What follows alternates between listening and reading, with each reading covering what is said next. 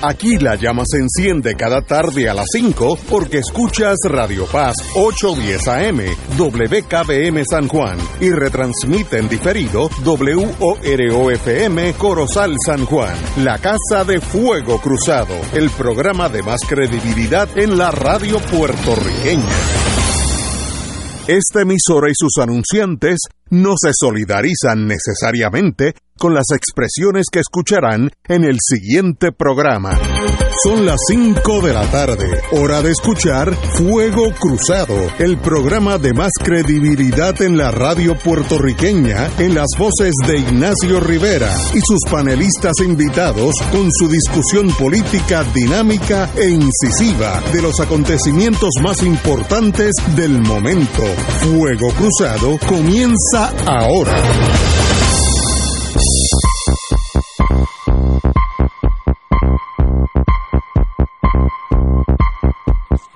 Muy buenos días, tardes, amigos y amigas de Fuego Cruzado. Hoy es jueves, tenemos a mi izquierda, literalmente a mi izquierda, Tato Rivera Santana. Muy buenas. Buenas tardes, Ignacio, a José, a Edgardo, a Will en los controles. Don Edgardo. Muy buenas tardes a todos los compañeros del panel, y el compañero que está en los controles técnicos y a, y a ese público que nos está escuchando en todas partes del mundo, porque nos escuchan Sí, sí. en todas partes. Eh, y saludos a la gente del área sur de Puerto Rico. Si, si es que nos están oyendo. Pues nos van a estar nos van a estar escuchando porque deben estar muy pendientes al problema tan grave que hay de, de servicio eléctrico. Bueno, y yo pues suscribo lo que dijeron los compañeros. Saludos a todos, a todos los que nos escuchan. Muy bien. Bueno, la noticia que está saliendo por todos los Estados Unidos es que el presidente Biden está indultando a miles, en realidad son más, casi seis mil y pico de estadounidenses condenados por simple possession, posesión sencilla, que es pocas cantidades de marihuana, bajo la ley federal. Eh, y eso pues una noticia que tiene gran importancia eh, aunque no hay nadie en la cárcel por marihuana en pequeñas cantidades, si a ti te, el juez, por bueno que sea, te dice, mire, te vamos a poner una multa de 10 pesos porque te cogieron en un aeropuerto con medio cigarrillo. De ahí en adelante tú no puedes votar en las elecciones norteamericanas, no puedes tener un, un- un puesto federal, no puedes ser piloto de avión, no puedes entrar al ejército, o sea, te limita, tu, tu vida se, se contrae. Y yo creo que como eso choca con el desenvolvimiento de la marihuana a través del mundo, en Colorado, que no es una república socialista soviética, crecer marihuana en finca es legal. Entonces, cuando tú tienes que un estado permite que tenga una finca de marihuana y en aeropuerto de, de, de, de Nueva York te puedan gestar por, por tener la mitad de un cigarrillo, eh, son cosas que chocan unas con otras. El tiempo le llegó a la marihuana. Yo estoy con el señor presidente extremadamente contento. Se afectan muchas vidas por una sanganá y no puedes votar, no puedes eh, eh, tener puestos federales, no puedes ir al ejército, no puedes ser policía, no puedes ser bombero, o sea, te limita, te afecta en, en tu en tu vida Que aparece en el récord. y, a- no, y el récord para siempre. sí, Así que, qué buena idea, Tato. Bueno, yo, yo creo que, que está bien que se haya hecho eso. Ojalá se hubiera hecho antes. Sí, hace 20 años. porque- Dios, o- ojalá nunca se hubiese prohibido. Exacto, porque, porque se viene planteando eso hace muchísimo Hace tiempo, décadas, hace claro. décadas, pero por décadas. Eh, han pasado varias generaciones de, en este caso, de ciudadanos de Estados Unidos que, que han estado bajo ese clamor de que se, se elimine esa, esa prohibición eh, y el delito eh, y, y no pasaba nada con el agravante, como tú señalas Ignacio, entonces en algunos estados eh, se, se creaba ese tipo de, de, de legalización que entonces crea una atrofia. Una atrofia. Una atrofia donde un ciudadano en, en un estado eh, puede tener un comportamiento X, en otro eh, ser penalizado. Yo, yo creo que, que, que, que por ahí es que va la cosa. Y pasa con Eh, el aborto ahora. Exacto, ¿Eh? exacto. Yo creo que por ahí es que viene No, el ahora. no. Y- Y, en Puerto y- Rico, en Puerto Rico, eh, La ley de debemos, ma- debemos avanzar por eso No, no, también. La ley, eh, Y- la y ley de marihuana aquí. de marihuana. Mira, yo tuve un caso, por eso todavía un poco estoy. está despenalizado, pero, pero no Pero es. todavía, no, en marihuana en Puerto Rico, si sales convicto Con tres años. por la mitad de un cigarrillito, o sea, nada, es mínimo tres años. Y si que- te cogieron frente a una escuela Ah, o no, a una distancia, es se una multiplica No, adicional. pero unas claro. locuras, unas locuras. El gobernador de Puerto Rico seguirá el dictamen de Biden, porque son demócratas los dos, y lo despenalizará. Eh, Esperemos. Bueno, Eh, han habido intentos. Eh, yo yo en, mi, en mi primer cuatrienio en el Senado me acuerdo que eh, junto a Cuco Pereira, eh, pues, Que, que fue un gran portavoz de esta campaña. claro, y se Eh, radicaron unos proyectos de ley, varios, para despenalizar esta cuestión de la posesión de drogas, sobre todo lo de la marihuana, ¿no? Eh, que de hecho Cuco recomiendo que en el futuro eh, se invite aquí para que hable de esto, él sí sabe. Pero la realidad es que, pues, mira, estas iniciativas, pues siempre chocaban contra un muro sí. de gente que no entiende el tema, este, que se creen que esto es una cuestión religiosa y no sé qué, y, y no se podía, pero la realidad es que, mira, la, la droga, la, la guerra contra la droga eh, se perdió, nunca se ganó, Sí. nunca se... Porque mientras sea un negocio, Tan- va a haber, tan va a haber gente vendiendo droga. Y, y es una adicción, significa que va a haber gente adicta. Y la prohibición lo hace más lucrativo. Claro. Pero, claro, y entonces, pues, ¿qué sucede? Pues, pues, si, si el problema es la adicción que crea entonces el negocio, pues es un tema médico. Mm. Eh, con tú meter gente a la cárcel no resuelves nada. Sí. Y, y- seguimos igual o peor que, que años atrás. Eh, menos mal que ahora el tema de la marihuana, que no es que sea algo saludable, al igual que el alcohol, pues mira, tú te tomas una copa de vino y eso puede ser bueno para tu salud. Pero si te tomas siete, no. ¿Ves? Eh, la marihuana es lo mismo. No es que sea algo, este, no es que sea esta cosa mágica como a veces también se, se intenta vender. Pero la realidad es que meter preso a alguien por eso, por eso, por el consumo de marihuana, eh, pues eh, eh, es una cosa absurda, ¿no? Esto, ah, claro, que hay un negocio clandestino que no sí. paga impuestos, etcétera, etcétera, como pasaba con la prohibición con el alcohol. Pues mira, pues eso es otro, otro tema. Pero la, la realidad es que en, en el siglo XXI, meter preso a alguien por posesión de unos gramos de marihuana, por estar fumando, no hace ningún sentido. Bueno, pero que estamos viendo la prohibición. Si el coñac estuviera prohibido, yo no estaría en este programa, estaría extinguiendo cuatro o cinco No, perpetuos. Imagínate. No, y estarías pelado porque, la- la- le costaría el triple. la, la experiencia, la experiencia histórica con el alcohol, eh, la experiencia en Estados Unidos y en Puerto Rico en el caso del alcohol. En Puerto Rico la experiencia histórica con la bolita, y entonces con la lotería y el, eh, eh, ha significado que el, el Estado ha cambiado de política pública, ha abordado el problema desde otro ángulo. Eh, los problemas salubristas pues se atienden de manera salubrista. Eh, el Estado se ha, se ha logrado beneficios porque se, se derivan ingresos. Eh, hay pago de contribuciones. Yo quería compartir con ustedes oye mencionaste algo de la guerra contra las drogas y reco- recordé aquellas palabras del juez Torruella. Eh, ya fallecido que Claro. escribió y dio un discurso en creo que fue la Universidad de Maine ya hace muchos muchos años eh, como juez del tribunal de Ha- circuito hace, de hace como Boca. siete años, este, Sí. ocho años, me acuerdo, Ignacio, de hecho Ignacio y yo almorzábamos con él después de Seguro. eso. Sí, sí. Y, y un juez federal de- a nivel apelativo decir públicamente que la batalla contra las drogas se perdió, pero demostraba una valentía. Quería compartir con ustedes que entrando en las expresiones del, del presidente Biden, hay un elemento adicional en el asunto del discrimen. Mira lo que dice, esto lo estoy leyendo de CNN en español que en el comunicado de prensa Biden dijo estas palabras, las voy a leer textualmente para destacar el asunto del, del tema del discrimen que viene amarrado a esto. Dice que los antecedentes penales por posesión de marihuana también han impuesto barreras innecesarias al empleo, la vivienda y oportunidades educativas. Correcto. Y aunque las personas blancas, negras y morenas consumen marihuana a tasas similares, las personas negras y morenas han sido arrestadas, procesadas y condenadas a tasas desproporcionadas. Eso- eso- Esa ha sido la experiencia en Estados eso Unidos. es verdad. es Eso sí, así. eso es de hecho, verdad. la marihuana eh, era legal en, en un momento dado. Claro. De, hecho, de hecho, al igual que hasta la heroína, ¿no? Eh, todas las drogas en Estados Unidos eran legales porque no existía este, esta cuestión de esta conciencia de que era tan peligroso. Eh, pero la marihuana era, era, una, era una sustancia, no quiero decir droga, este, pero un producto que, que consumían mucho los, los, los mexicanos. Y había un prejuicio sobre eso, Mm. de que estas personas que son este, pues, distintos a nosotros, eh, que están que lo que fuman es esa cosa que los que lo como decimos en Puerto Rico que los arrebata y se creó este prejuicio eh, que provocó por que por primera vez en un lugar se prohibiera la marihuana Sí. que fue en Estados Unidos porque eso no, no era le- ilegal en ningún sitio de nuevo no es que no tenga riesgo porque al igual que el alcohol pues eso, eh, sí. Bueno, igual que el azúcar, Y que es la todo, misma cosa. Que si, que si te sobrepasa y, y- y abusa, pues te va a hacer mucho daño.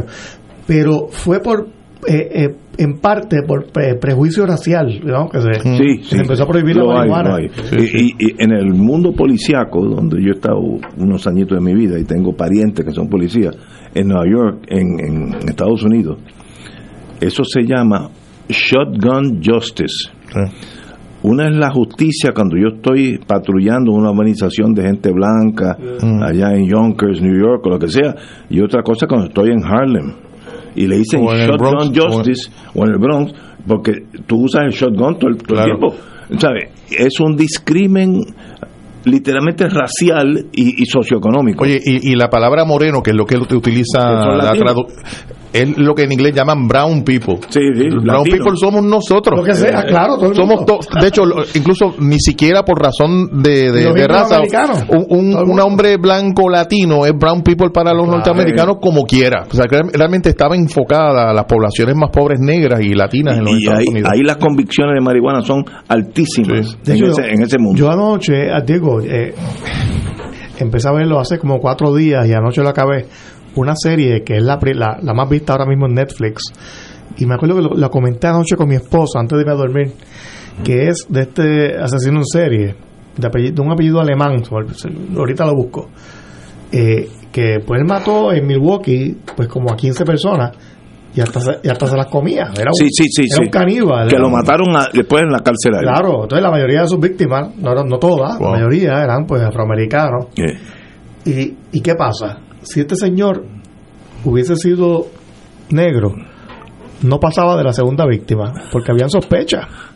Pero ¿qué pasa? Como sí, era blanco, A nadie le importaba. llegaba la policía Sí. y lo miraba, y entonces el querellante era negro, Exacto. y decían, ah, no, pero mira, está bien, este ya miramos su apartamento, no pasa nada.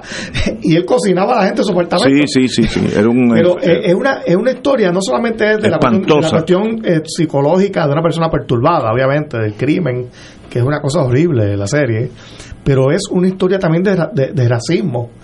Porque esta persona se, se salió con la suya, a pesar de las sospechas desde el principio, y llegó a matar a las 17 personas.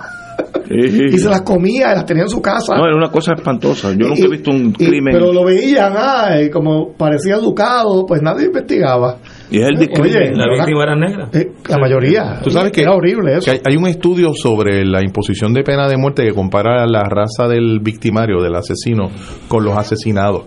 Y encontraron que en Estados Unidos, en términos globales, una persona, un blanco, un negro que mataba a un blanco, tenía tres veces más posibilidades de ser condenado a muerte que un blanco que matara a un negro. Sí, sí, Eh, sí, sí. Y esos son datos estadísticos. De hecho, hay gente que se dedica a, esto- a estos estudios, claro. eh, a esto, este tipo de, de estudios. Habrá, habrá que ver eh, cómo esto estimula a los diversos estados y comunidades, eh, Bueno, de- en pero- qué van a hacer, porque tú mencionaste Colorado, uno sabe No. De la ciudad de Nueva York, que han sido más liberales ahora. Sí, sí. Eh, y- California no arrestan por No, no. eh, posesión sencilla. y, y en tampoco. Puerto Rico habrá que ver si hay voluntad política de, de la legislatura y el gobernador para dar una mirada a esto.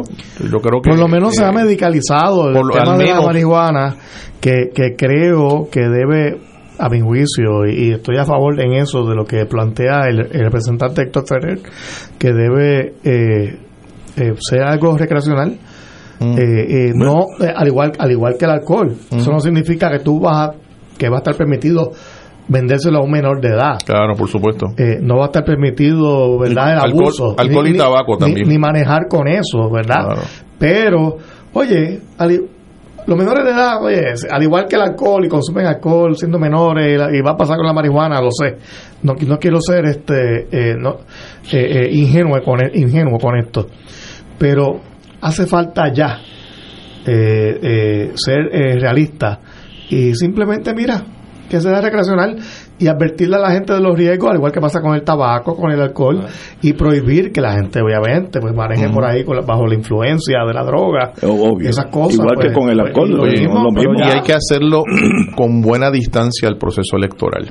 Porque estos temas son temas que cuando se politizan en búsqueda No, de no, electores, entonces se y- comienza a dar No, discursos moralistas y, No, no, y y sacados de contexto y, y Ahora, no hay análisis en pensando que, el, que el elector promedio va a estar a favor de la prohibición y yo tengo mis serias dudas de que eso sea así en el caso de Puerto Rico. En este tema, eh, a mí me parece que se ha avanzado bastante, que los sectores o, o las personas que tienen una posición contraria eh, cada vez son menos y que Sí, sí. están planteando que esto hay que ya manejarlo. El tiempo está llegando, al fin. Este, son cada vez más las voces Claro. y, y- y no solo en términos políticos, sino en términos general, Sí. en términos sociales. Ahora. ¿Y por qué es que se cae la mata? O sea, y, y, y esto, esto que hace Biden ahora, pues una es un paso adelante, es un argumento adicional.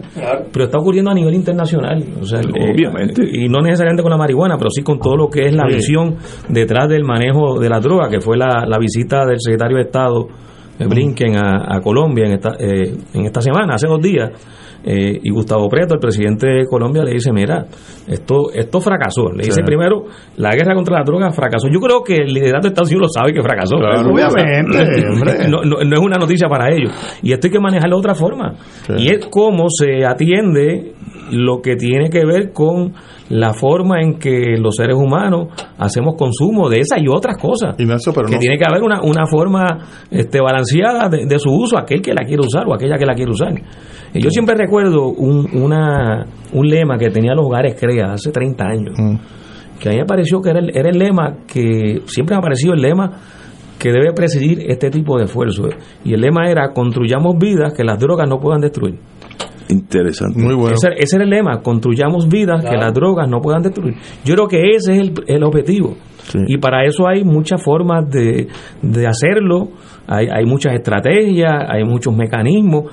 Oye, y si se legaliza la marihuana, la venta de la marihuana, se le cobran impuestos y de ahí se derivan unos ingresos. Que como en el para caso la del salud, cigarrillo, para la exacto, salud, claro. como el caso del cigarrillo, permitirían eh, establecer y desarrollar campañas educativas sobre el uso Oye, no, o el no uso. ¿Y no será que aquí también hay un elemento de reacción de parte de Biden al arresto de una jugadora de baloncesto norteamericana en, En Rusia? Puede ser, En claro, Rusia claro. y la negociación que ha habido en relación con ella y la resistencia que hay de parte del gobierno ruso, que eso sí que son bien duros en relación con el No, tema de las drogas, porque esta mujer la, la arrestan por mera posesión de marihuana y- y que obviamente- medicinal. Y obviamente es una cosa política. Claro. Sí, ahí hay política. Y, y yo, yo sé que estos asuntos en política internacional tienen sus consecuencias No, domésticas. y la cambian por un Porque en, en Rusia, hay- en Rusia al igual que, pero en Rusia al igual que, que sucede en todos los países del mundo, hay un consumo de droga Por supuesto. gigantesco. Y- no, y- y- y, eso de arrestar a una persona por por una eh, rastro de marihuana. No, no, eso, oye, eso es, es un caso político. Claro, Claro. hombre. Señores, tenemos, tenemos que ir a una pausa y regresamos con Fuego Cruzado. Esto es Fuego Cruzado por Radio Paz 810 AM. Beneficiario de Medicare Platino, se acabaron los referidos. Ahora, con Triple S Advantage, no necesitas referido para visitar a tus especialistas o hacerte pruebas médicas. Llama hoy y cámbiate a Platino Titán de Triple S Advantage. Platino Titán cubre 38 municipios. Para detalles, vea la evidencia de cubierta. Triple S Advantage es una organización de cuidado coordinado con un contrato con Medicare y un contrato con el programa de Medicaid de Puerto Rico. La afiliación a Triple S Advantage depende de la renovación de contrato. Fuego Cruzado está contigo en todo Puerto Rico. ¿Necesitas subir a tu techo de forma segura? Fabricamos escaleras en metal y madera con instalación incluida. Comunícate con Don Pedro Metal 787-216-9714. Añada valor a su hogar 787-216-9714. El municipio autónomo de Carolina te invita a participar de la Feria de Carolina Segura y en Paz. Tendremos vacunación contra la influenza y el COVID-19, clínicas de salud, feria de empleo con sobre 20 patronos, charlas educativas y mesas con información sobre los servicios municipales. Además, estaremos reclutando cadetes para la próxima Academia de la Policía Municipal. Sábado 8 de octubre de 9 de la mañana a 4 de la tarde en el Centro Comercial Plaza Carolina. Te invita el alcalde de Carolina, José Carlos Aponte. Oro 92.5 FM te invita a su viaje de despedida de año en Acapulco, México. Del 26 de diciembre al 7 de enero del 2023. 13 días disfrutando del hermoso país donde visitaremos la capital Puebla, Cholula, Pasco. Cena con gran fiesta de despedida de año en hotel. Plan todo incluido en Acapulco. Además conoceremos la celebración mexicana del Día de Reyes. El viaje incluye pasaje ida y vuelta vía Copa Airlines, hoteles 4 estrellas, servicio privado en autobús con aire acondicionado, todos los desayunos, excursiones incluidas en programa, impuestos y cargos hoteleros. Llama y reserva ahora. Culture Travel 787-569-2901 y 787-454-2025. Viaje de oro, despedida de año en México. Espacios limitados. Culture Travel 787-569-2901 y 787-454-2025. Nos reservamos el derecho de admisión. Ciertas restricciones aplican. Culture Travel, licencia 152 AV90. Radio Paz te ofrece el mejor motivo para levantarte temprano y disfrutar el comienzo de un nuevo día de lunes a viernes con Enrique Liboy y Radio Paz en la mañana. La dosis perfecta de noticias, deportes y éxitos musicales de todos los tiempos, humor y curiosidades, calendario de actividades y tus peticiones musicales por el 787-300-4982. Conéctate con el 810 AM de lunes a viernes con Enrique Liboy y Radio Paz en la mañana.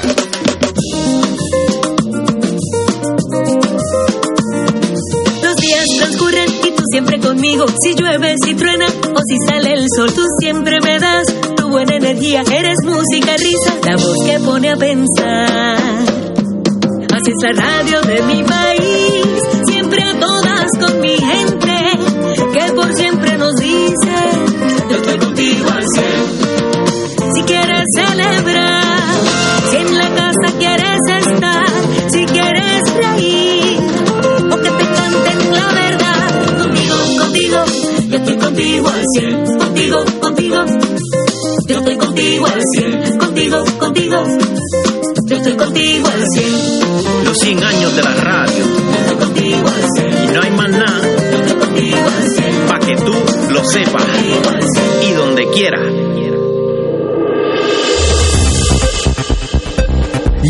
continúa Fuego Cruzado.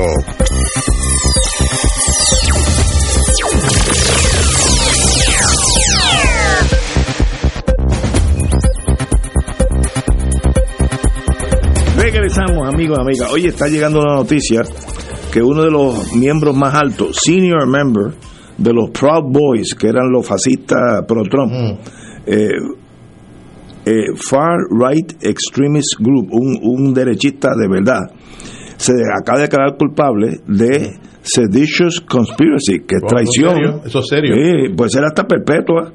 Eh, eh, el cargo más serio que se ha llevado contra estos señores que atacaron el Congreso de enero 6. Así que Jerry Bertino de Car- Carolina del Norte es el primero de los Proud Boys de declararse culpable a este delito de sedición que es traición a la patria, no sé, o como se traduce en español. Así que en realidad esa maquinaria sigue caminando eh, y qué bueno que se haga justicia. La, no- la parte de prensa informa si va a colaborar con las autoridades, No, porque no. de- sobre él estaba otra persona. Hay, Se hay declaró varios, culpable, ¿no? ¿no? no fue que lo encontraron culpable. Se declaró culpable. Se pero, hay varios grupos, varios grupos no parecidos que, que la, la prueba no es solamente el tema del 6 de enero, ¿no? De, eh, de- del Día de Reyes de hace tres años o dos años.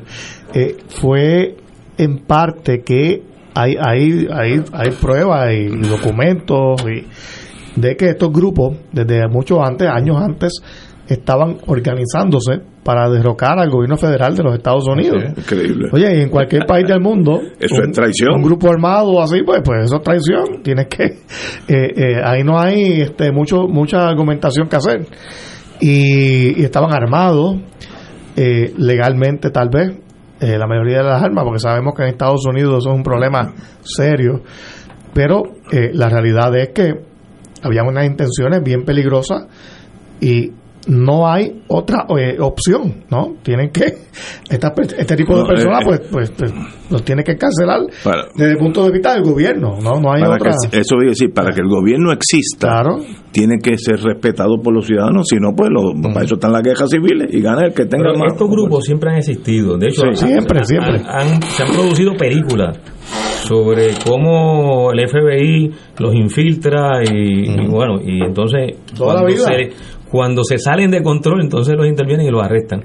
Eh, también hay información de que por lo general eh, están infiltrados. Hay, hay alguien que está cooperando con, con el gobierno federal, dando información.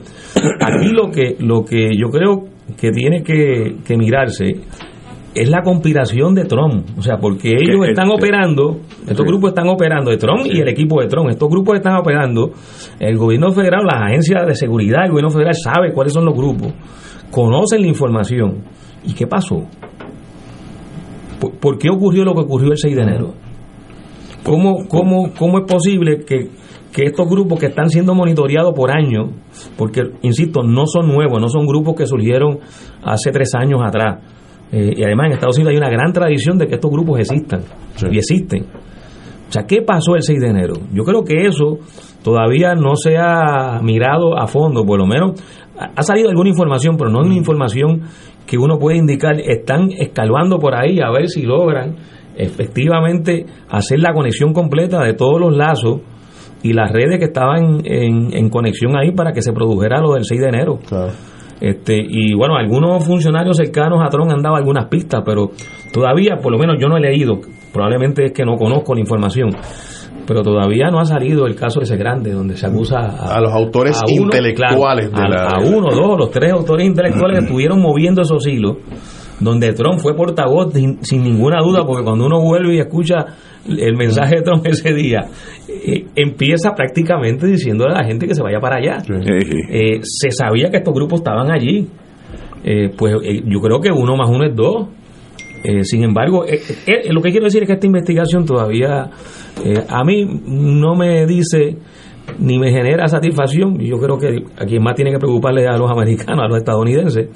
Eh, pero me parece que todavía no, no ha llegado a donde debe llegar. La única, la única razón que Estados Unidos todavía, todavía es una democracia con todos sus defectos es que los, mili- los militares no entraron en acción, porque él le pidió, y te acuerdas que los, los- todos los, los jefes de Estado de mayor del ejército, la Fuerza Aérea, la Marina, la Guardia Costanera, la Fuerza Aérea, todos dijeron, nosotros somos no, no entramos en política. Firmaron una carta.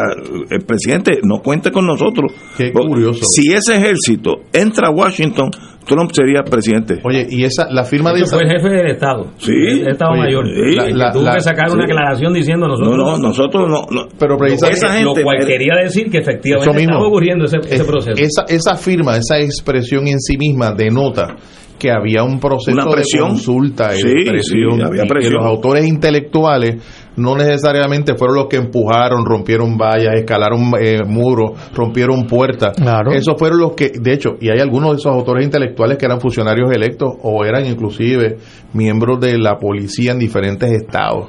eh, porque se han encontrado ya culpables algún- algunos de, de- de ellos. Por eso te preguntaba hace un rato si era meramente una, un reconocimiento de responsabilidad penal, es decir, me declaro culpable, o de fondo, de perfil, o de, ¿verdad? Había algún proceso de, de- de colaboración para reducir la pena, porque es un delito muy grave, eh, muy serio, eh, y traer entonces a personas que estaban sobre esta eh, persona, es decir, los que estaban promoviendo el, el- el evento. Eh, y quedan unos cuantos más por acusar, por, por procesar, es un grupo grande los Bueno, arrestados. no, y, y obviamente es un problema interno que tienen los Estados Unidos desde hace muchas décadas, como dijo Tato, de personas este, eh, reaccionarias que tienen, que creen en estas ideas, pues, de, de, anarquía, básicamente son anarquistas, ¿no? Que no quieren un gobierno federal que controle nada de sus vidas, etcétera. Eh, pero la parte positiva, ¿no? Lo que habla bien de, del sistema de los Estados Unidos, que, que es un sistema muy eh, defectuoso, ¿no? Eh, de muchas maneras. Pero lo que habla bien es que por lo menos imperó la eh, institucionalidad, Sí, sí. que, que la- la- las estructuras eh, eh, formales se impusieron a la voluntad de un presidente que tiene que, que constitucionalmente tiene mucho poder, ¿no? Se, eh, no pudo contra la estructura constitucional eh, institucional de los Estados Unidos que se que se autodefendió y, la, eso pues habla bien. La clave ahí fueron los militares. Si los militares hubieran dicho, estamos, va- vamos a dominar Washington DC para preservar el orden, porque eso es lo cada vez que hay un golpe de Estado, eso es lo que se dice. Deberían inventarse otras cosas. Dicen en la misma oración, hace 100 años por todo el mundo. No, si esos militares dicen, vamos, como esto es una, una cuestión, no, y la policía no puede, yo voy a, a dominar. Trump sería presidente todavía. Todavía no. Así de corto estuvo la democracia eh, representativa en Estados Unidos. Sí, pero no- a ley de dos militares. No han acusado todavía a nadie de asesinato y allí hubo varios asesinatos. Sí, hay un muerto. No, no ha habido todavía que yo conozca, o sea, eh, Hasta ahora no. hasta ahora la discusión pública, eh, acusaciones formales la- de, de asesinato y aquello tiene cantidad de cámaras y debe haber es la- colaboradores y que, un- lo que pasa es que uno de los asesinatos fue eh, Un digo, policía. homicidio contra una de las que estaba protestando. estaba entrando. Pero ahí yo creo, y, y sé que po- podrán haber opiniones distintas, pero eh, si tú eres eh, un oficial de seguridad, un guardaespaldas, y estás protegiendo a la presidenta de la Cámara, Que está detrás de y hay ti. una gente rompiendo el Sí, cristal tú y tienes no- que defenderlo. y no obedecen, pues mira, Pues en, no. un, en un- No, yo- en un momento va a haber un disparo. No, no, Eso no. Y a ese En policía, cualquier país del mundo. En cualquier país del mundo. no, a ese policía no le va a pasar nada. Claro yo, no. yo conozco, este, sería un error llevarlo a juicio porque va a estar inocente. Pues claro, no, no, Pero lo no. que tú dices, Ignacio, de que estuvo a punto, Estuvo, quiere decir que eso fue el primer aviso. sí, Si, si es Bueno, que no ha habido otro pero- de esa magnitud y esa naturaleza. pero lo, lo que aprendimos de que Trump, evidencia que la fractura de la guerra civil en Estados Unidos no no ha sanado eso. Esa, esa herida está ahí. Hay eh, dos, fresca. hay dos naciones. hay, hay fresca y dos visiones del Dos país. visiones. Ahora- Eh, el, el- todo lo que tiene que ver con el racismo sigue ahí. Sí, eh, el- lo que representa el discurso de Trump Es que no fue exacerba las elecciones. O sea ese discurso eh, se sigue asumiendo incluso por sectores que no necesariamente son republicanos Trump sacó más votos en las pasadas elecciones que las que sacó en el 2016. O sea que, que eso está ahí en, en remojo Pero, pero y el riesgo sigue, sigue te voy a explicar. La, ahora estoy siendo analista sin emociones. Si tú eres, llegaste a Plymouth Rock de Inglaterra y eres anglosajón racialmente y culturalmente, hicieron la nación con las buenas y las malas, el indio que se le pasó por medio se lo limpiaron, eso es historia también, pero ya, ya, hiciste la nación. Y de momento tú ves que en el county, en el municipio donde tú estás, va a haber una elección donde los latinos o los negros o ambos juntos son más que tú. Y eso está pasando en Estados Unidos ahora mismo, ahora mismo. Por tanto, tú empiezas a decir, espérate, y mi nación, estoy pensando como anglosajón de los de Trump, y mi nación, mis valores, eh, por ejemplo, yo que tengo un hijo por el sur de Texas, hace 20 años Houston era una, una, una ciudad gigantesca, multibillonaria, blanca. Y hoy el alcalde es latino, el jefe de la policía es latino, los jueces son latinos, porque allá los jueces son electos también. Y si tú eres ese blanco, tú empiezas a asustarte. Seguro. Y hay uno, hay unos hay unas estadísticas, yo no sé de eso mucho, que dicen que para el 2050 los blancos van a ser minoría en Estados Unidos. Por tanto, esta reacción es una defensiva que se puede tornar aún más violenta. Déjame agregar un Aún dato. más violenta. Déjame agregar un dato a lo que estás comentando y es la cuestión educativa. Porque ese hombre blanco que tú describes va a la escuela eh, y aprende la historia de los Estados Unidos en donde no está presente una masa poblacional enorme eh, de nativos americanos Que participaron del proceso de construcción del país, de afroamericanos traídos como esclavos, de una masa extraordinariamente grande. Estamos hablando de millones de personas que llegaron de México, de Centroamérica, del Caribe, de aquí de Puerto, de Puerto Rico, que han hecho aportaciones muy puntuales en el desarrollo de los Estados Unidos. Y si esa persona tiene esa, ese proceso educativo que desconoce, ignora, eh, borra de- del panorama, digamos, de su conciencia la importancia de ese otro sector, llega a la conclusión que tú señalando. Por tanto, hay un elemento también que uno puede vincular en estos grupos de, de falta de educación, de, de conocimiento. eh, Estos americanos no son los eruditos, No, son no, no, no lo son. los blue collar. Pero por lo que tú planteas, Ignacio, el, la- el escenario está ahí para Sí. una guerra civil en Estados Unidos. Así es. Tal vez no sea como la que ocurrió en el siglo XIX, este, pero, pero están todos No, los no, elementos. hay- y hay un elemento adicional. Eh, ¿Qué va a pasar en las elecciones de medio tiempo en noviembre Ah, este año? Eso ya mismo, el mes Eso que ya viene, mismo. eso es el mes que viene. Cinco semanas. Exacto. Y, y lo que se dice es que los republicanos vuelven a, a ganar Sí, van. eh, Cámara y Senado. Sí. Bueno, pues, pues eh, ese, ese, esa fricción, esa fractura está cogiendo nuevamente, o nuevamente no, está cogiendo más oxígeno de la que ha tenido en el pasado año y medio. ¿Y qué significa para, para la propuesta de quienes quieren la anexión de Puerto Rico a Estados Unidos? Que prevalezca esa mentalidad en los círculos de Pues, poder pues, político eso, no, eso no es bueno para los estadistas, Por supuesto. porque pues, somos latinos, nosotros no somos escandinavos. Yo creo que- Negro y latino. Sí, que hablamos español. Y hablamos Eh, y lo, español. te lo, lo comento porque ese elemento eh, es la pared, el muro enorme que enfrenta a cualquiera que vaya a hacer una propuesta de anexión de Puerto Rico como un igual, como un Estado a los Estados Unidos, porque es que no lo somos, somos una nación distinta. Somos latinos. Con una identidad propia.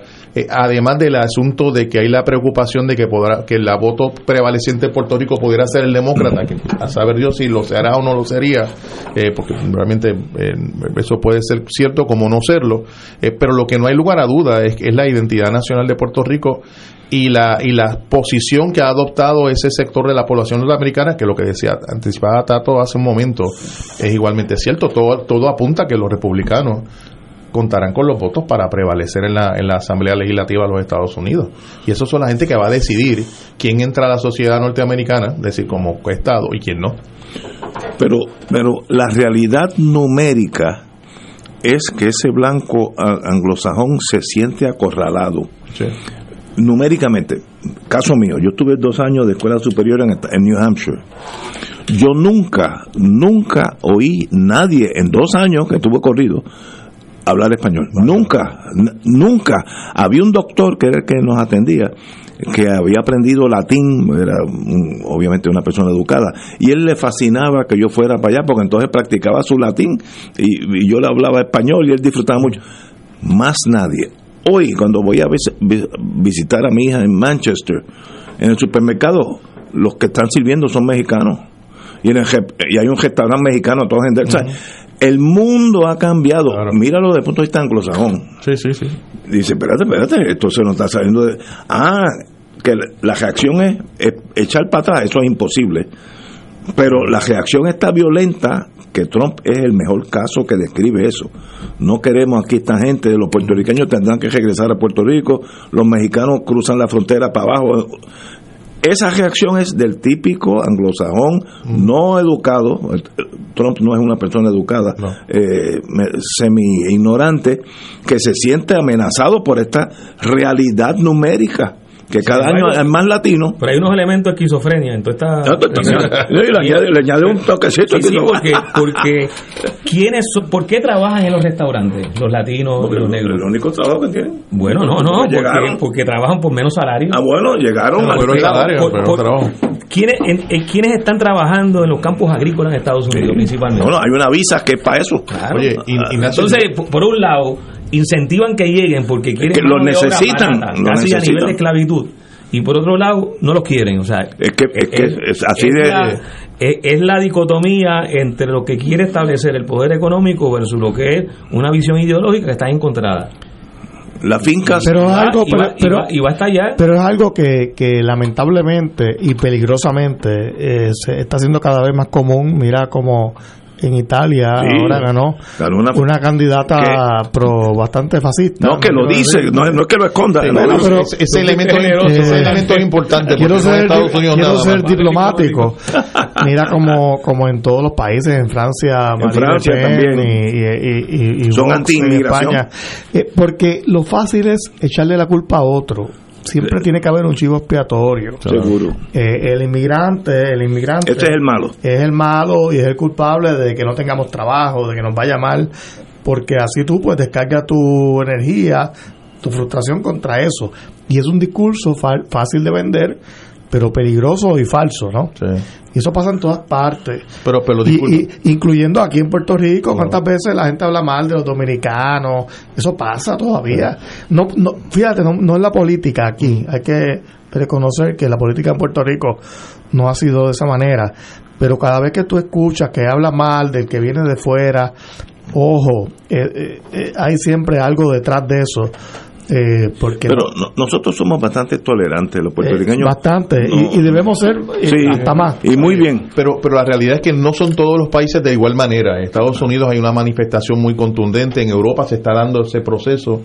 En América Latina se ha dado una cosa muy interesante. Pienso en el caso particular de Bolivia, eh, que Bolivia cambia su constitución en el 2005, le cambia el nombre al país, eh, reconoce 36 idiomas oficiales y ahora se llama la República Plurinacional de Bolivia. Se reconocieron su realidad cultural, su realidad de identidades eh, y le dieron carácter de, de idioma incluso oficial, claro, en las regiones donde viven las personas que hablan guaraní o las personas que hablan lo de, del aymara, etcétera. Que en Chile fracasó ese intento. Eh, eh, ahora, en Chile se porque no es únicamente de Bolivia en, en Ecuador en el 2011 también se hizo una, una gestión constitucional en esa misma dirección en Venezuela en el 1999 es decir ha habido un, un ímpetu un empuje en el caso de Perú eh, escogen una persona también de, de- de origen campesino eh, no ha logrado prevalecer en la promoción de cambios constitucionales porque no tiene el control de la legislatura de la asamblea parlamentaria del país en Chile. Bien qué bueno que traes el ejemplo.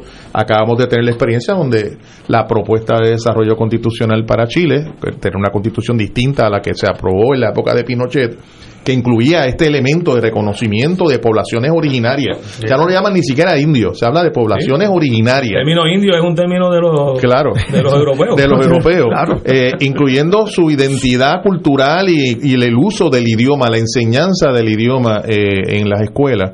Eh, ese elemento pues fue, fue rechazado por la población electoral de, de- de Chile, pero esa lucha continúa. O sea, digo, digo esto No, por- y, perdóname, Edgardo, en Colombia Petro está Claro. eh, levantando ese mismo discurso. Sí, sí, sí. Porque Colombia, igual que la mayoría de los países que tienen frontera amazónica, tienen Sí, en, en el caso de Colombia hay una cantidad de identidades nacionales eh, incluso de población migratoria. En caso de Colombia mucha gente que llega de Ecuador, eh, mu- mucha gente que llega de Venezuela y de otros lugares eh, y también muchos colombianos saliendo del, del- del país. Esa, esa movilidad poblacional es parte de la historia de la, de la, de la humanidad. Eh, aquí lo que, lo que uno debe estar pendiente es qué discurso político va a prevalecer el sentido común de lo que es el desarrollo de la humanidad, el desarrollo humano de, del reconocer que no hay estabilidad cuando se reconoce solamente, lo que ocurrió en el pasado, ¿verdad? Y reconoce solamente el poder a quienes han dominado un país por toda una historia. Tú mencionabas en la historia de Estados Unidos. Y, y me parece que, que esa discusión es una discusión central, es fundamental para el, para el porvenir de un país. Yo creo que los problemas raciales y choques de cultura en Estados Unidos estamos empezando a ver esa fricción. Esto se va a poner mucho peor antes que mejore. Y tal vez sea necesario, el dolor a veces cura la- de las grandes enfermedades. Esta enfermedad social está latente ahí. Trump sacó eso a la superficie, porque eso estaba allí ya. Él lo saca a la superficie, vendrá otro Trump o lo que sea, o la Le Pen eh, americana, eh, y eso va a seguir hasta que esas dos culturas lleguen a un, a un entendido que puede ser con sangre a la larga. Pero Ignacio, recuérdate que hablar de temas económicos, de temas de endeudamiento, etcétera, son, son, son cosas muy Complejas, abstractas y sí, complejas. Lo, lo fácil es echarle Eh, la culpa sí, al que sí. viene de fuera. Sí, sí, sí, sí. Al, extraño, al extraño. Echarle la culpa Eh, de todo. De todo, De de todo, no es una cosa, es de todo. Eh, eh, y, y, y ese es el peligro, y eso fue lo que hizo Hitler en Alemania. Sí, lo mismo. Eh, eh, eh, y ese es el peligro. Aunque, aunque no haya la intención de, de- del líder político que sea de ser como Hitler, las consecuencias pueden ser, cercanas. Por cierto, Hitler problema. la llevó a su expresión más alta, pero era la política de muchos estados en Europa. Eh, en esa racista, época. claro. Sí, sí, sí, claro. sí. Señores, vamos a una pausa a las seis menos cuarto. Esto es Fuego Cruzado por Radio Paz 810 AM. Beneficiario de Medicare. Con Triple S Advantage recibes más dinero en tu cheque del Seguro Social, hasta 2.041 dólares con 20 centavos al año. Con el Buy Down tienes dinero directo en tu bolsillo que puedes usar para lo que tú necesites. Un cafecito, un almuerzo, para hacerle unos regalitos a los nietos y a la familia. Aprovechalo y cámbiate hoy a Triple S Advantage. Aplica a cubierta Ahorro Max. Triple S Advantage es una organización de cuidado coordinado con un contrato con Medicare. La afiliación a Triple S Advantage depende de la renovación de contrato. Fuego Cruzado está contigo en todo Puerto Rico.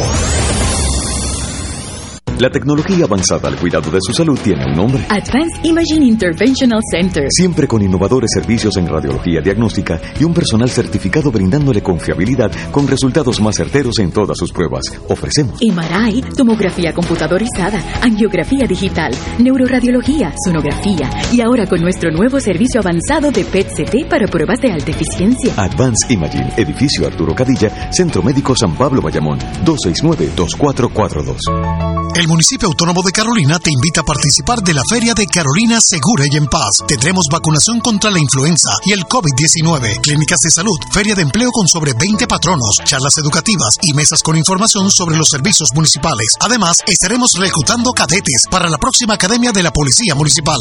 Sábado 8 de octubre de 9 de la mañana a 4 de la tarde en el Centro Comercial Plaza Carolina. Te invita el alcalde de Carolina, José Carlos Aponte. Fanático del deporte, la mejor información el mejor análisis lo escuchas los sábados a las 2 de la tarde por Impacto Deportivo con Javier Sabat y el más completo elenco en deportes por Radio Paz 810 AM y en las redes sociales Facebook Impacto Deportivo Radio PR Twitter e Instagram Impacto underscore Deport juntos, impactando el deporte nacional.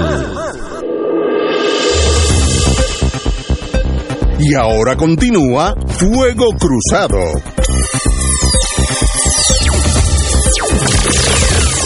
Amigos y amigas, tenemos en la línea nuestro presidente del Colegio de Abogados, el señor licenciado Manuel Quiliquini, que nos tiene que hablar de un centro de acopio para, como yo sé de eso menos que él, eh, señor presidente, díganos usted. Eh, bueno, buenas tardes y gracias por la invitación. Eh, el Colegio de Abogados y Abogadas de Puerto Rico, en atención al desastre que nos causó Fiona, eh, estableció un centro de acopio, que es algo que hacemos regularmente para ir recogiendo productos de primera necesidad para eh, aquellos que han sido impactados por el huracán. Y ese centro de acopio lo tenemos en nuestras oficinas centrales en Miramar.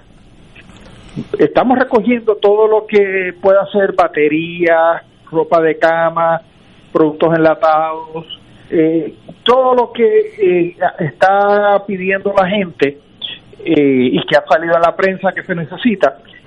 Y una vez se recoge, se distribuye. Ya nosotros hemos recibido múltiples productos y hemos empezado a distribuir a las eh, zonas afectadas. Esto incluye también, para que tengas una idea, eh, eh, pañales desechables para adultos, para niños, y cosas por el estilo, linternas, y, y, estamos en eso ahora. Este, también leo aquí en la número 11 alimentos para mascotas, perros y gatos, así que Oye, también, qué, bonito claro. de parte de ustedes, porque eso también... Es que la gente no se da cuenta que los perros, los mascotas, son familia. Son parte de la familia. Estoy de acuerdo con Claro que sí. Sí, hay 15 categorías de, de alternativas que se pueden donar, leche UHT, cajas de cereales secos, alimentos para mascotas que mencionaste, las listernas de manos y baterías, eh, agua embotellada, neveritas que no sean de foam eh, y abanicos recargables, entre entre otras entre otras tantas. Y eso es ahí en el Colegio de Abogados en Miramar. Estamos en el Colegio de Abogados de 8 de la mañana como hasta las cuatro y media de la tarde. Las Muy- personas que tienen productos para traer simplemente tienen que llegar y dejar saber que es para el centro de acopio y un personal de nosotros ayudará a descargar los productos. Excelente. Estos productos se mantienen aquí hasta que llegue el momento de distribuirlos a las distintas comunidades. De eso, y, y aprovecho para exhortar que no olvidemos eh, que hacen falta siempre productos de higiene eh, femenino, ¿no? Eh, que a veces pues los medios como que la gente no se atreve a hablar de esto, pero esto es bien importante, bien importante también para estas cosas. Eso es así. Señor presidente, pues un privilegio de la que me agrada mucho saber que el colegio está envuelto en la vida normal, no solamente limitándonos a nosotros a hablar del Código Civil en la barrita allí donde he pasado tantos buenos ratos en mi vida, sino que de vez en cuando uno tiene que salir a la calle y ayudar al pueblo, así que lo felicito profundamente por este acto. Gracias al presidente. Muchas gracias. Parece que se salió de la Sí, sí, sí. Muy bien, continuamos amigos. Bueno, oye, quiero una vez aquí tiene que medir las palabras. Yo tengo que felicitar los meteorólogos puertorriqueños de la nueva generación porque no asustan. Hace 20, 30 años, como el conocimiento técnico era menos, hoy en día son mucho más preparados. Parte del delivery era esto va a ser el acabose, el Armagedón, Puerto Rico, el Yunque, lo van a poner allá en Mayagüez, eh, ¿sabe? Era una cosa que metía miedo. Y hoy yo leí, yo hoy, meteorólogos, no sé ni quiénes son, jóvenes, sé, pero con conocimiento diciendo viene una, una depresión tropical, pero Puerto Rico no tiene nada que ver con eso, eso va a pasar por de- rozando a, Sudamérica. Así. De hecho, ese- eh, Sí, porque el, el que tú dices es uno que se está formando al norte de Venezuela. Pero que bien que, bajito. que puede acabar en Nicaragua, sí, es cierto. sí. Pero lo importante es que lo dicen. Cálmense, no salga todo el mundo corriendo a comprar agua y ron y a hielo, porque esto no, no lo va a tocar. Y ahora mismo hay polvo de Sahara. Que es lo importante. que es una buena y, lo va a estar en la próxima semana también. y eso impide que se forme. Tú lo que estás diciendo es que el clima nos entretiene muchísimo porque nos lleva de un punto a Sí, otro en la misma semana. Pero qué bueno que, que, que el desierto del Sahara nos protege. No, el- el- cuando, cuando en la atmósfera hay un nivel bajo de humedad, que cuando eh, vienen esas nubes de, de polvo del Sahara, eh, reducen la humedad de, de la atmósfera. la secan. Eso, eso impide que se formen las nubes, lo- las tronadas que acompañan el desarrollo de, de Ta- estas tormentas. de- También oí, que uno aprende todos los días, que como ya el Atlántico Norte se está enfriando, y yo sé porque tengo una hija que vive en New Hampshire, ya está en los 40 de noche, esa tormenta va a seguir buscando el agua más caliente posible, por tanto no quiere ir para el norte, porque si, eh, si echa para el norte muere. Y digo, qué bueno que el profesionalismo de la meteorología ha llegado a un nivel literalmente profesional. Yo ¿Tú ¿Sabes antes... cómo se avisaron los huracanes en Puerto Rico antes del 1900? Por ejemplo, cuando pasó el huracán eh, San Siriaco en el 1899. Con los pájaros, no sé. No, se ponía una bandera en el ayuntamiento, se elevaba una bandera. Ah. Que era el aviso, era la- el único aviso. Pero eso es cuando yo estaba ahí. Y era prácticamente cuando. Ya- ya estaba en porque porque la forma de, de conocer si venía No, un huracán o un ciclón era que un barco se hubiera encontrado con el Ah, fenómeno. veo. Claro. Y entonces lo comunicaba. O sea, que no era- parte de, de verdad. De, de- No eran los aguacates entonces. Las no, los aguacates. bueno, los aguacates siempre estuvieron como. Siempre se caen. Como teoría paralela, permanente. Pero- y, luego, y luego el telégrafo. claro. Entonces, el- el- Claro. eh, eh, por ejemplo, San Felipe en el 1928 fue un telégrafo, fue un barco que Que se encuentra con el huracán, entonces invierte en el mensaje por telégrafo y eso se sigue reproduciendo y otro barco que esté más adelante o que esté cerca, pues entonces viene también y, y entonces ya se podía medir alguna, porque los barcos tenían Sí, este, instrumentos para medir y se, entonces se conocía más o menos la intensidad de... de- Porque ya, de ya los tenían instrumentos de, venir, de medir la, la presión atmosférica. Exacto, exacto. Eh, Pero- pero la, la realidad es que también lo- lo- los satélites, eh, También. la, la- la tecnología que hay ahora, No, tiene ahora, comparación, los por eso. que existen Eh, este, han ido mejorando y los modelos, porque antes ten- teníamos los satélites, o existían los satélites hace 20, hace más de 20 años existían los satélites y se venían monitoreando y se venía este, siguiendo la ruta de estos fenómenos eh, y, y hace más de 20 años existen aviones huracanes que van y lo y lo y, lo, y visitan el fenómeno y miden y tiran instrumentos Pero Tato, hasta hace 20 años, yo me acuerdo, eh, ustedes todos nos acordamos, hasta hace 20 años, venían los periódicos el mapa de los huracanes. Sí, sí, y sí. entonces Y uno va. farmacia, Y uno, la farmacia te lo claro, y te lo, regalaban lo en la farmacia. Entonces Seguro. uno marcaba las coordenadas con lápiz. eh, para- Ahora, para ver lo que yo hago ahora eh, son los modelos de predecir la ruta. ¿Para Es dónde que es va? una cosa que ha, ha dado Oye, un salto enorme. y- Y, en eso la inteligencia artificial ha, ha ayudado y la comunicación también a través de las redes sociales, eh, de la televisión, de la radio, de Que todos los estás medios, viendo. que uno está viendo el celular y de momento puedes ver la trayectoria proyectada del fenómeno y los datos, incluso fotografías en una isla cercana, etcétera, en la tranquilidad de tu casa o tu trabajo. Este, la ahora, gente lo, informada. ahora los ves en vivo, en vivo. Viendo. Ahora aquí hubo Sí. un huracán o tormenta, no recuerdo si era si era huracán, eh, me acuerdo el nombre Federico. Sí, en, se- los 70. Se, se le perdió al centro de meteorología en San Juan, que, que era que tenía el radar más cercano a- al fenómeno y se dañó el radar y se le pierde el, fenó- el, el huracán o la tormenta Federico. Me acuerdo. Recuerdo Y esa- fue, bien- esa- fue, fue bien cercana al, al huracán David, Sí. que no pasó mucho en Puerto Rico, pero entonces devastó la República Dominicana. Sí, sí, sí. Pero me acuerdo que, que- que cuando vino David y Federico, yo, yo era niño, claro, pero me acuerdo que era todo el mundo preocupado por Federico y David, eh, eh, llegaron cercanos uno al otro, y menos mal que aquí no pasó mucho. Eh, y luego el huracán próximo que vino fuerte, pues fue Hugo, en el 89. Hugo fue Bueno, sí, sí. Oye, y con el caso de María, recuerdo que algunos de estos radares que utilizaba la televisión, María fue tan poderosa que lo, se lo llevó. Sí, sí, sí. Eso Bueno, el que- Guabate, el que está en el Guabate. que está en Guabate Ese allí, es el se lo- doble. el Doppler de... Pero hoy en día, tú puedes estar en Wisconsin y tú estás viendo la tormenta Sí. Exactamente donde esté el ojo, si le va a pasar por encima a Guadalupe. momento, al momento. Eh, Sí. Eso vivo, en la vivo. tecnología. Y felicito mucho a los meteorólogos porque Sí. no me están metiendo miedo. Con an- en años anteriores, yo que soy práctico en la vida, uno de mis defectos o cualidades, no, no sé cuál de las dos.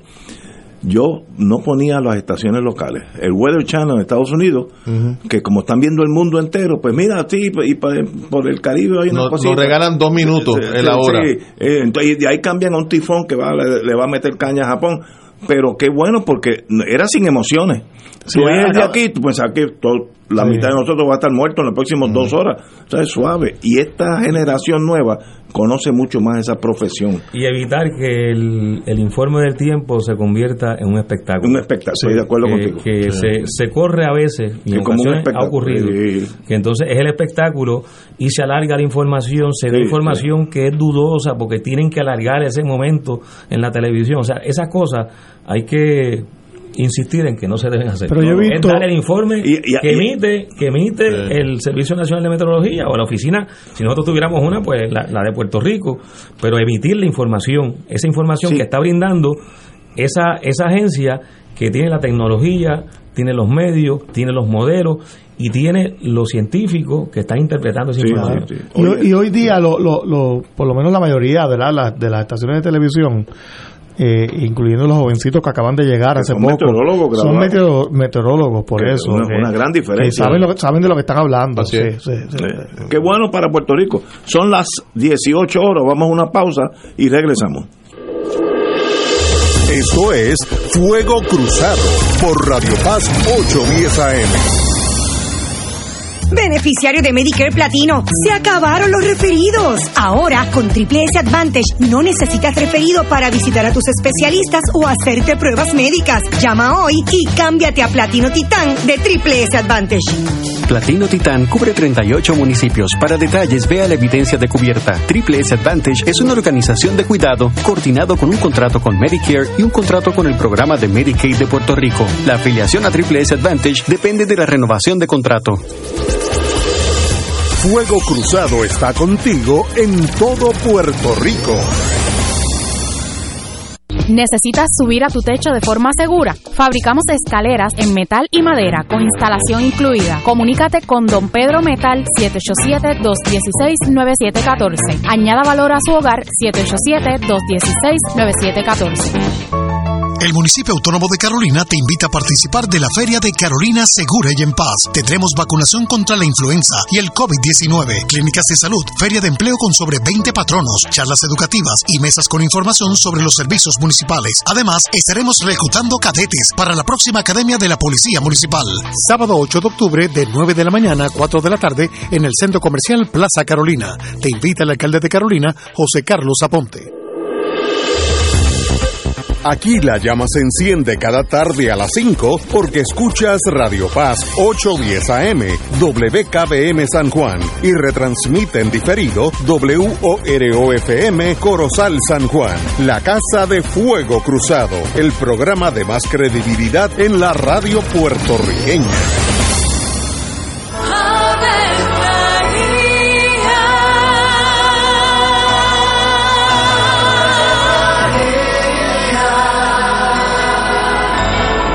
El ángel del Señor anunció a María. Y ella concibió por obra del Espíritu Santo. Dios te salve María, llena eres de gracia, el Señor es contigo.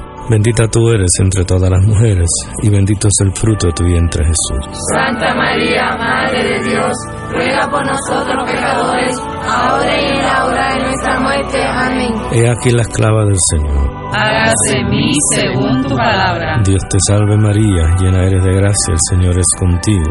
Bendita tú eres entre todas las mujeres, y bendito es el fruto de tu vientre Jesús. Santa María, Madre de Dios, ruega por nosotros pecadores, ahora y en la hora de nuestra muerte. Amén. Y el Verbo se hizo carne. Y habitó entre nosotros. Dios te salve María, llena eres de gracia, el Señor es contigo. Bendita tú eres entre todas las mujeres, y bendito es el fruto de tu vientre Jesús. Santa María, Madre de Dios, ruega por nosotros pecadores, ahora y en la hora de nuestra muerte. Amén. Ruega por nosotros, Santa Madre de Dios. Para que seamos dignos de alcanzar las promesas de nuestro Señor Jesucristo. Oremos. Derrama, Señor, tu gracia sobre nosotros, que por el anuncio del ángel hemos conocido la encarnación de tu Hijo, para que lleguemos por su pasión y su cruz a la gloria de la resurrección, por Jesucristo nuestro Señor. Amén. Gloria al Padre, al Hijo y al Espíritu Santo. Como era en un principio, ahora y siempre, por los siglos de los siglos. Amén.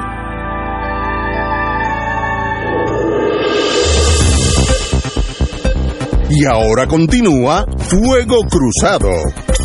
Este segmento es presentado por MMM.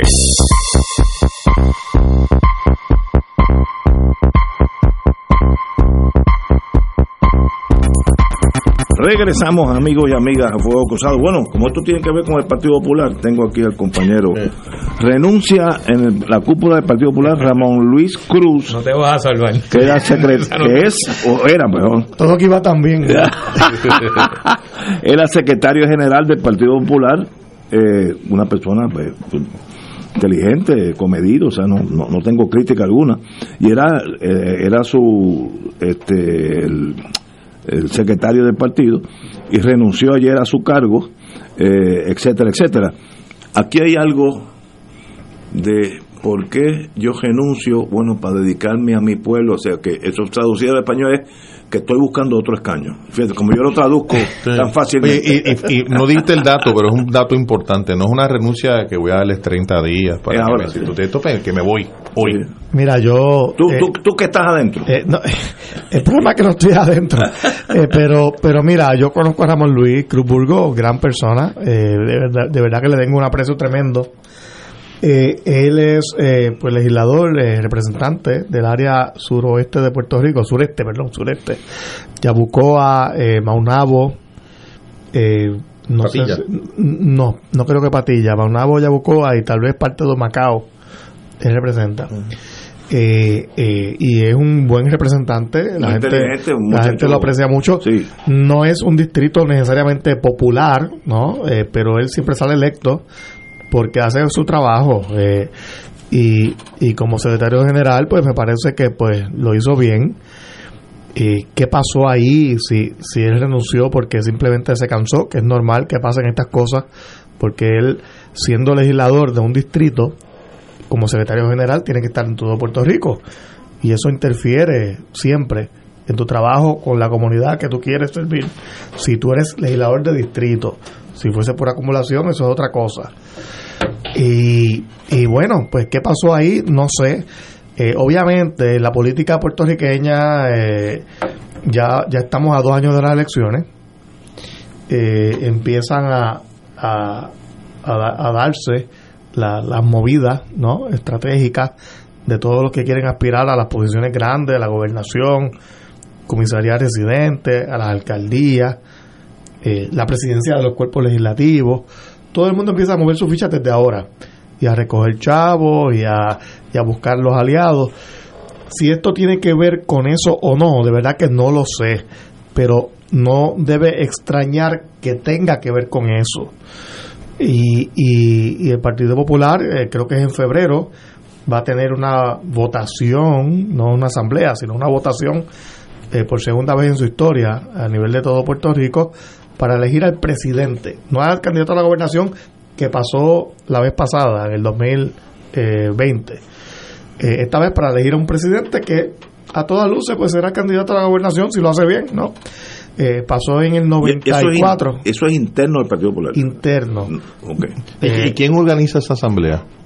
Es una primaria de todo e-, esa primaria que el Partido Popular pero no es el secretario no es, no es de ley sí es, es, que, él está renunciando en el momento anterior a ese evento electoral. exactamente por eso digo que no es de extrañar que tenga algo que ver con eso pero no me consta no me consta.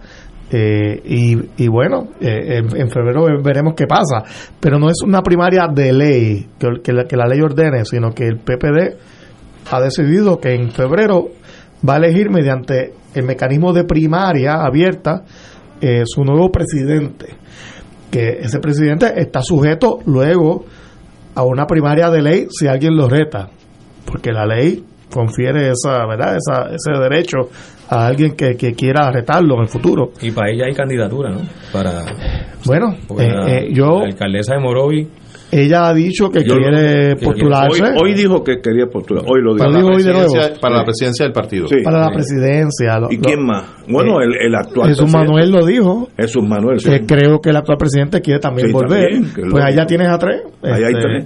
Eh, eh, ¿Quién va a prevalecer? Yo, sinceramente, como de, de verdad que he estado un poco fuera de, del día a día, ¿no? De, de la cosa interna del Partido Popular pues no, no me atrevo a decirte, ¿verdad? ¿Quién, quién es el que tiene las de ganar o no. Pero va a ser interesante. Pues, para los que analizamos la política, ahora que soy analista en vez de político, pues será, será algo eh, eh, interesante. Anteriormente, pues ese tipo de posición se elegía mediante una asamblea que se convocaba de delegado de delegado y ahora va a ser una primaria que pues va pues cualquier persona va a poder ir ahí a votar y, va a ser en febrero. Iba a ser ahora en noviembre, pero se cambió la fecha. Y, bueno, pues vamos a ver qué pasa. Eso es febrero del 2023. 2023, sí, sí, correcto. Ahora está, cerquita. Para el día de San Valentín, los enamorados, porque todo el mundo se quiere. No, pero que no estamos a la ley de un, menos de un año. Ah, no, por eso. Eh, no, no. A tres meses. Eh, eh, sí. Noviembre, diciembre y enero. Sí. Por eso, sí. Está, está allá al lado. más de tres meses. Está allá al lado. Este, así que, pues eh, la última vez que pasó algo parecido fue en el año 94, que hubo una primaria en el PPD para elegir a su presidente, eh, que no era de ley, igual que ahora, y me acuerdo que pues ahí este corrió Héctor Luis Acevedo, eh, Antonio Tito Colorado, José Alberto Beto Morales, que llegó segundo, de hecho, eso lo ganó Héctor Luis, corrió Víctor de la Cruz, si no me equivoco, y Marco Rigao. Eh, y el orden fue pues que ganó Héctor Luis con una ventaja amplia. Segundo llegó Beto Morales, eh, amigo de, de, barrio Coral Viejo de Ponce. Eh, Tito Colorado llegó tercero. luego llegó Víctor, Víctor de la Cruz y último llegó Marquito Rigao. Todos son amigos. Pero eso pasó. Y gana, gana, gana el que saca más votos en la vida.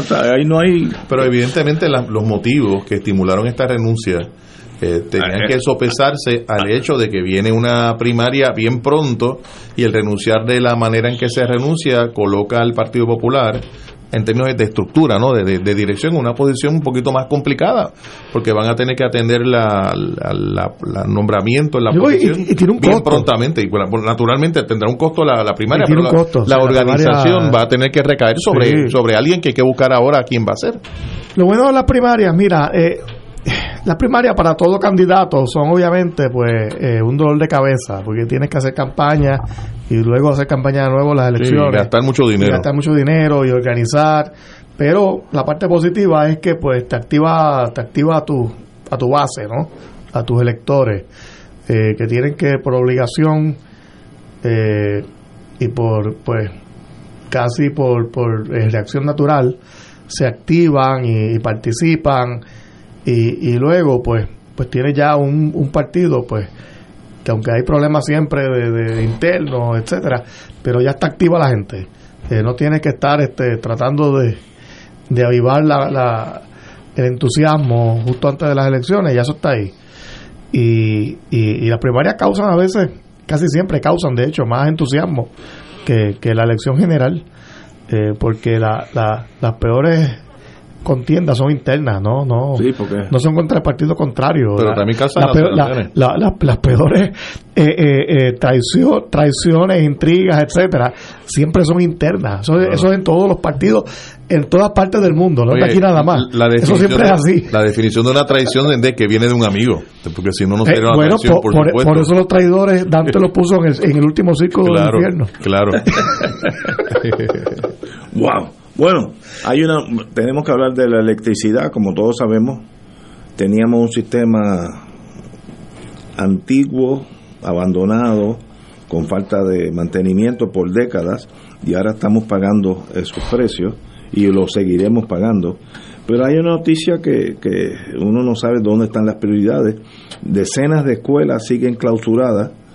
Educación indicó eh, que hasta el martes 67 escuelas permanecían cerradas por falta de luz. Eso tiene un doble efecto porque es la educación de un pueblo. Así que eso debiera tener prioridad. Tantos generadores que se, compran y se venden y llegan y los regalan. Y yo no sé si el sistema educativo tiene esa prioridad en este caso, pero no hay duda que la educación de un pueblo debiera ser prioridad absolutamente número uno pero parece que no. Parece- hay que esperar este hay 67 planteles que no han podido reabrir porque le falta de luz electricidad lo cual quiere decir que los efectos de esta tormenta fueron más severos de lo que la gente pensó por la lluvia lo que sea pero es un ejemplo de que algo está mal cuando un pueblo tiene 67 escuelas cerradas donde van a ir los niños eh, y niñas a educarse y si no lo hacen, pues mañana tienen unos defectos en su educación que los condena a una vida mediocre o peor. Así que no sé cómo comentar más eso, excepto que es una tragedia. Tato. Bueno, y a eso hay que añadirle que para muchos estudiantes el alimento que reciben en la escuela es el alimento seguro del Sí, día. sí, sí, sí. Eh, Ese desayuno, ese almuerzo, en Eso muchas ocasiones es, es lo que reciben durante, durante el Sí, día. verdad, verdad. Así que, que tiene unas unas consecuencias que van además mucho más allá de lo que tiene que ver también con el alimento de, de la educación, como tú planteabas. este Bueno, estamos a dos semanas prácticamente de, de que haya pasado El, el huracán Fiona sobre Puerto Rico. Bueno, por una por una parte del ojo, por, por el por la esquina suroeste pasó el ojo. Que no fue María. Eh, no, no fue Esto María fue- como este cínico Stenby de Luma eh, ayer expresó en, la, en las vistas en la legislatura. Eh, y algunos otros que le han hecho coro, que, que sigan haciendo la comparación. Eh, pero a, dos a dos semanas de, de ese evento eh, tenemos esta, esta realidad. Pero además, buena parte todavía del suroeste de Puerto Rico, eh, barrios, comunidades, están sin luz, sin energía eléctrica. Eh, centros de cuidado de envejecientes, las fotos que, que salen, que circulan en las redes, son impactantes de- de personas en edad avanzada con sus condiciones o padecimientos, este, pasándola bien mal, pero bien, bien mal, en, en sufrimiento, este, porque no tienen el- eh, la energía eléctrica eh, y no tienen, no tenían el plan B, o sea, no, no había el plan B porque aquí eh, cada, cada vez que se acerca algún evento eh, ciclónico, es la tradición de que el gobierno hace una conferencia de prensa y le confiere o le confía al país y le dice al país que están listos y que están preparados para lo que sea y que hay también planes de contingencia por si falla eh, una cosa, aquí está la otra. Bueno, pues eso es un embuste. Eso es un embuste y fue un embuste ahora como lo fue también en el 2017 cuando, cuando María. Eh, y resulta que, y, y es lo que es imperdonable, que luego de la experiencia de María del 2017, que se sabe que estas son las cosas que pasan que se va la luz, que se acaba el diésel, que tiene que haber un, un generador de emergencia en el caso de unas instituciones o unas instalaciones como es el- el- lo que tienen que ver con la, vivienda de las personas que están en asilos de ancianos o en vivienda este, para estas personas. Eh, y, y no hay el mecanismo ni la contingencia para que se le pueda suplir y garantizar que haya las condiciones mínimas para que entonces ese periodo no sea un periodo donde el sufrimiento sea mayor. No es que no vaya a haber problemas, va a haber problemas, ciertamente. Pero tiene, tiene que haber eh, un, un- periodo en el que eso se corrija. Porque es insoportable yo- además que se yo coincido- Pierden vidas. Yo coincido con Tato en esto, o sea, aquí estamos de acuerdo. eh, hay unos, ¿verdad? Unos plazos que se tornan irrazonables ya. Eh, como dijo Tato, ¿sabe? creo que estamos de acuerdo en esto. Siempre van a venir huracanes, siempre van a haber problemas.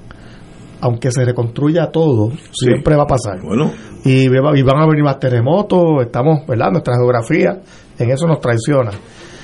Eh, pero es criminal que todavía pues no se haya invertido todo el dinero que se asignó federal para acabar de arreglar la red. Los, aunque, los, los tres dólares que asignaron. por eso, eh, casi 10 mil millones de dólares. Por eso. Aunque, aunque van a seguir surgiendo problemas, por más que tú reconstruyas todo, eh, es hora de que se actúe. De parte del hecho aquí es que cuando María, después de María, pues para resolver, vinieron pues, la autoridad y muchas compañías de afuera, eh, hicieron empate en los postes para darle la luz a la comunidad, Sí. eh, ya tienen luz, pero eso no es un arreglo permanente. Entonces, ¿qué No. pasa? Viene cualquier vientito y se lleva eh, el, el empate que hicieron. Y ahí vienen los problemas, Co- sobre todo en las comunidades más aisladas, en la ruralía, en la montaña, tenemos una geografía difícil. ¿Y qué sucede? Pues, ¿por qué ese dinero federal no se acaba de invertir para hacer lo que se hizo en la Junta? Eso tiene que, eso tiene que estar Es todo- obvio, en es todos los, en todos los pueblos. Toda comunidad aislada, en vez de estar conectada a la red eh, verdad de, de energía eléctrica, debería tener un sistema autónomo de energía solar en una microred, que la, Las la ley, la ley lo permite. Los fondos federales son en gran parte para eso y hay que acabar de hacerlo. Porque no hay ninguna razón para que esté sin luz en una comunidad de la montaña si la tecnología está ahí ya para que no dependan de, de un cable. ¿no? pero como, como dijo Tato, de María para acá, qué poco aprendimos. Eh, no, no, ¿Verdad? Hemos aprendido, pero no hemos hecho nada. Es lo que No se pasa. ha hecho absoluto- Oye, y, y, y. Tato trajo un elemento que a mí me parece Y también. esto fue una tormentita. Por ejemplo, por ejemplo la- la- que lo hemos dicho aquí antes, la isla de Culebra. Culebra debería ser el ejemplo Claro. mundial de una isla que Con una microred. que- con una red de, de energía renovable pura y ya, sin conec- no, no tienen por qué estar conectados No, a nada. el centro médico, Pues, podría pues, ser otro también, lugar. ¿por otro qué lugar. no? Oye, pero tú, tra- tú trajiste un elemento que a mí me parece bien importante, que es el asunto de, la- de las escuelas, ¿verdad? que es el- lo que motiva la, la- la discusión. Porque si bien es cierto que las escuelas, sobre todo las escuelas públicas, para muchos niños es su alimento seguro, también es la protección segura para esos niños. Entonces se dan elementos y experiencias que tienen que ver con maltrato de menores, Que donde se descubre es en la escuela, escuela, sí. por el trabajador social. De igual manera, el trabajador social, y donde, donde los haya, porque no, no necesariamente lo hay en todas las escuelas, eh, y los maestros, y más que nada las maestras, se percatan de situaciones personales en la salud de los niños, en su salud emocional, que es fundamental pues para atenderlos, para identificar problemas con tiempo, eh, más allá del asunto educativo, porque eso tú tienes en esa área, por ejemplo, de Guánica,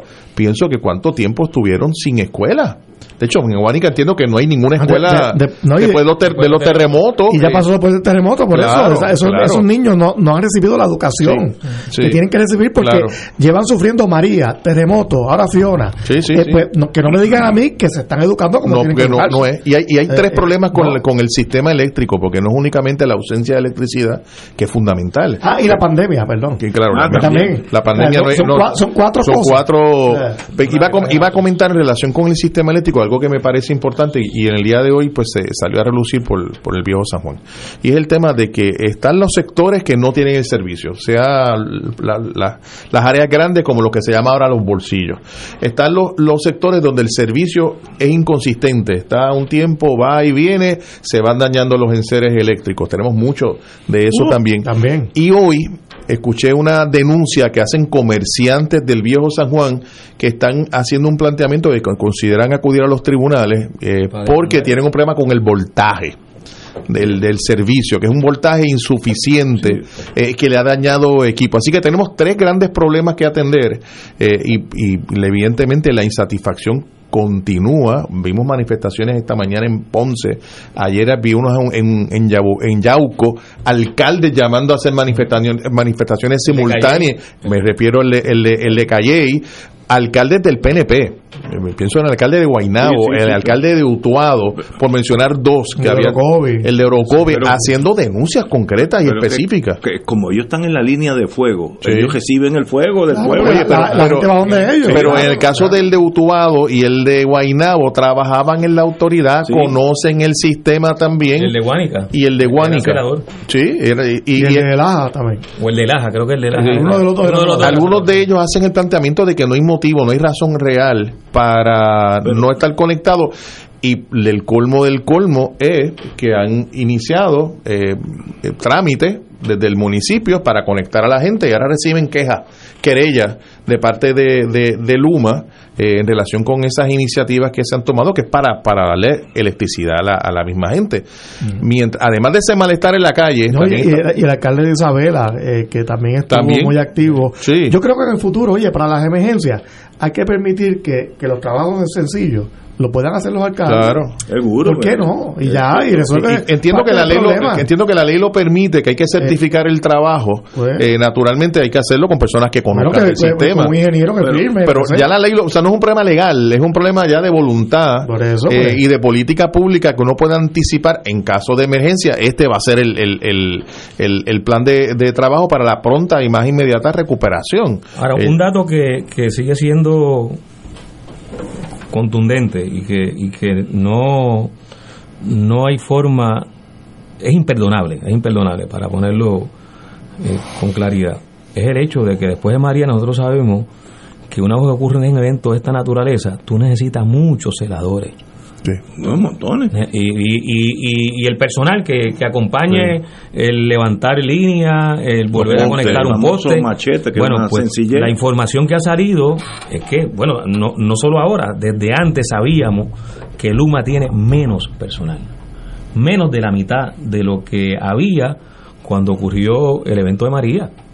Entonces, eso se viene señalando hace dos años, porque hace dos años eh, Luma asumió la rienda de la infraestructura de distribución y transmisión. ¿Y qué ha hecho Luma para eso? Nada. Nada, nada. Luma no tiene Entonces, lo, lo, lo que hizo fue traer algunos de sus propias compañías en Estados Unidos. O sea, que se están subcontratando entre ellos. Lo que evidentemente eh, el- lo que hay detrás es una intención económica Claro, por supuesto. eh, y de negocio, Sí. que tampoco dan abasto. Pero mira, dan abasto para que se pueda conectar muchas de las conexiones que parece que no son complicadas por lo que uno ha escuchado. Porque aquí no se cayeron, Ah, esto- esto el no fue- 75% de los postes no se cayeron. Esto- No. esta no María. Cuando, cuando Esta- no, María cuando. María, por Sí, eso. eh, Eh, y sí se cayeron postes. Oye, pero si tienes suficiente personal, donde se cayeron los postes los levantas rápido. Claro. Oye, y donde lo que hace falta es eh, secar una caja que se mojó, como yo escuché en estos días a un ingeniero de Luma. Oye, pues, y que eso no se puede secar. Se y- mojó, ok, y no se puede secar. Y como dije ahorita, también parte del problema, de nuevo, es que si no se invierte el dinero asignado federal Claro. para esto, eh, eh, todos esos empates que se hicieron bajo María, Sí, eh, de amarrar un alambrito un- aquí, un que- eh, eso se va con una brisita. Claro. Oye, Oye, un paréntesis, pues, no, no, no es por, por cambiar el tema de, de la electricidad, pero Pierluisi acaban de decir, la fortaleza, que Pierluisi está en contra de encarcelar a los usuarios de marihuana. Volvemos al tema original. lo que hizo Bar- Biden. Claro. Muy bien. Bueno, y Muy que habiendo bien. sido secretario de justicia Que nos habíamos cuestionado eso al principio del programa. Y que los indulte también. Y- claro. y- Ignacio, ese malestar también ha tenido una manifestación en el plano legislativo. Además de los alcaldes, de la gente, ha habido vistas en Puerto Rico, ha habido vistas en el ca- la Cámara de Representantes Federal, en la Comisión de Energía, eh, en estos días. Y ahora hay otra carta que- que y salió. que es lo que vas a mencionar. Sí, bueno, iba, iba a mencionar un, un titular que acabo de ver en el periódico, eh, de hecho en Noticel, eh, que es para acabar de echarle sal a la herida. El titular dice: la Autoridad de Energía Eléctrica y Luma Energy piden ahorrar energía esta noche, Ah, hoy, sí, sí, sí. para evitar apagones. O sea, cuando te piden evitar, Es que- eh, es que es está que, es que a un estamos a punto estamos a un de máximo. una de un apagón selectivo, Pero- un término que estamos utilizando ahora, apagón carga, al fin. que. Un relevo de carga, que no es otra cosa que un Un apagón. apagón de carga. En otra, de- mira, en otra, apagón en relevo, en otras en palabras, saque su barbecue y no prenda la estufa. Sí. Y el aire, y prenderlo. No, no, imagínate. Vamos a una pausa, amigos, y regresamos con Fuego Cruzado. Sí. Esto es Fuego Cruzado por Radio Paz 810 AM.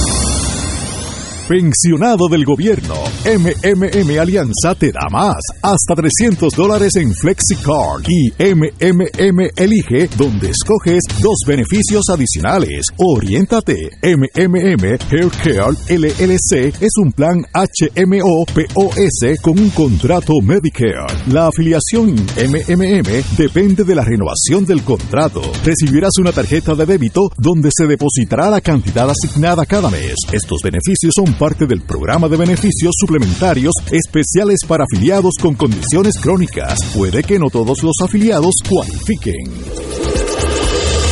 Fuego Cruzado está contigo en todo Puerto Rico.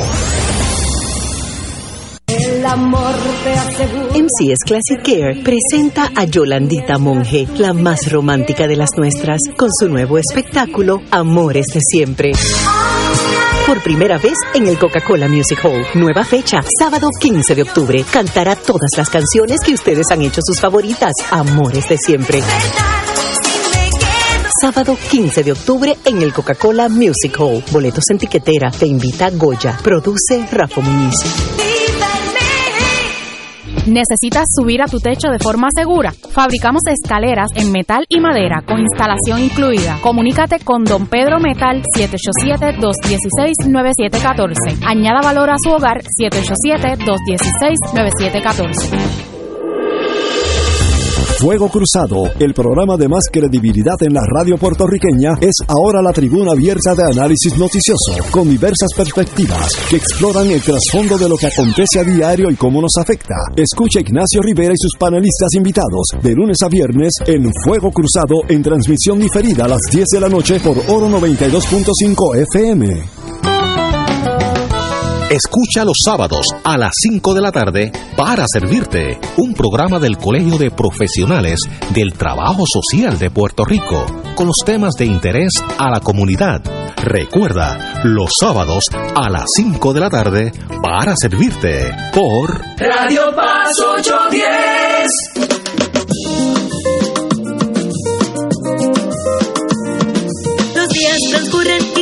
Conmigo. Si llueve, si truena o si sale el sol, tú siempre me das tu buena energía. Eres música, risa, la voz que pone a pensar. Así es la radio de mi país, siempre a todas con mi gente, que por siempre nos dice, yo estoy contigo al cien.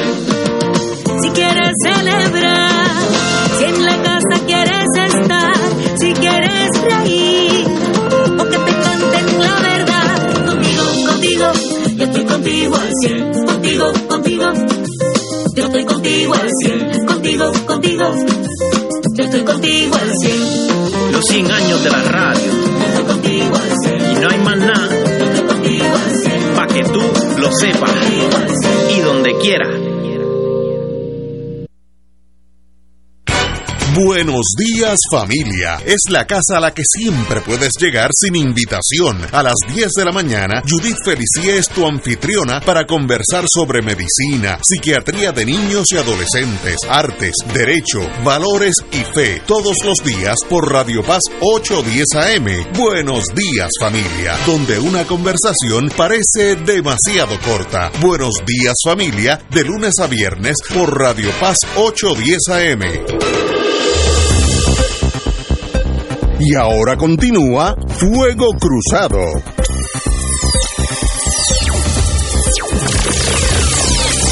Regresamos. Yo creo que uno de los problemas que tenemos nosotros con la red eléctrica, además de la cuestión técnica, la última turbina aquí se instaló en los años 70, imagínense, tienen 50 años. No, turbina de las públicas, porque la, la No, sí, sí. porque Ecoeléctrica es de los 90. Sí, pero la, Ya es. Ya hablando es. de Aguirre, que yo estuve envuelto en aquellos tiempos en la General Electric, son, ya van 50 años, muchos, muchos han durado, ¿sabes?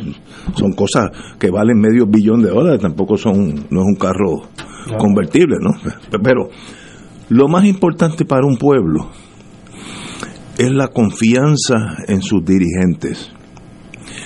Y yo no sé por qué los políticos, no solamente de aquí, de muchos países, tratan de presentarle al país, en este caso nosotros, lo que a ellos les gustaría que estuviera pasando. Miren, en Guánica, por la foto que he visto hoy en la prensa, va a haber problema de luz por tres, cuatro semanas más. ¿Por qué no me lo dicen? Mira, Ignacio, tú, eres, tú, tú- tú vives en Guánica. Aquí tenemos el problema X del poste tal, del si el generador, que es- por tanto, yo creo que para diciembre todos tendrán, creo, pues ya yo me preparo emocionalmente, pero entonces estamos en un día a día, que en la calle tal llegó la luz, pero se fue anoche. Es una agonía creada por el no hablar la, la cosa clara. Siempre revierto mi mundo militar. Winston Churchill, cuando se enfrentó a los alemanes, dijo al pueblo de Inglaterra: Lo único que tengo que presentarles a ustedes es sangre, blood, su- sudor y lágrimas. Los próximos años, eso es lo único que yo puedo hablar. ¡Qué bueno! Pues ya yo sé lo que viene, o sea, viene una tormenta. Pues mire, no, pues hábleme claro. El gobernador en ese sentido no ha hablado tan claro como me, me hubiera gustado y mucho menos este Stensby, que es sencillamente no puede bregar con el mundo latino. Él piensa, mira, que hay una actitud, una foto. A veces las fotos relevan, revelan. Como llegó disfrazado a la vista. No, no, no. Mira, mira, cruzado de brazos, de brazos. Esto es desafiante.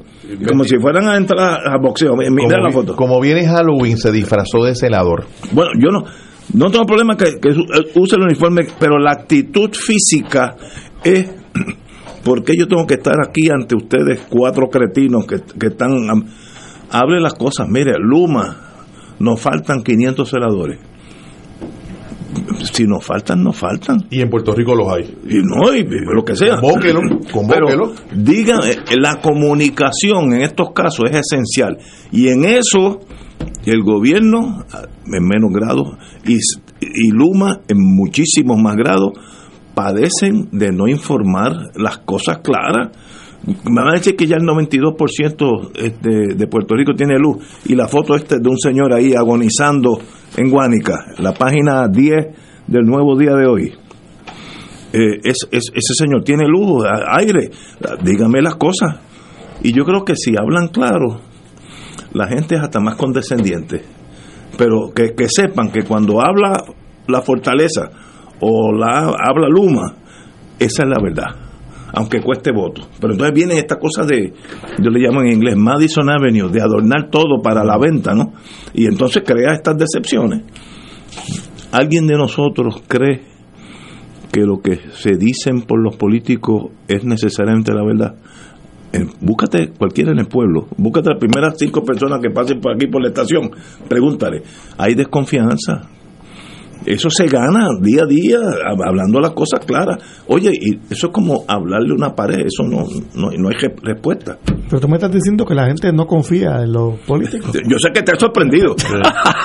pero, pero, pero, hay una confianza, lo que pasa es que dura 20 minutos en la caseta electoral cada cuatro años, ahí sí hay una confianza absoluta y votas y, sigue, pero realmente el resto del tiempo no la hay.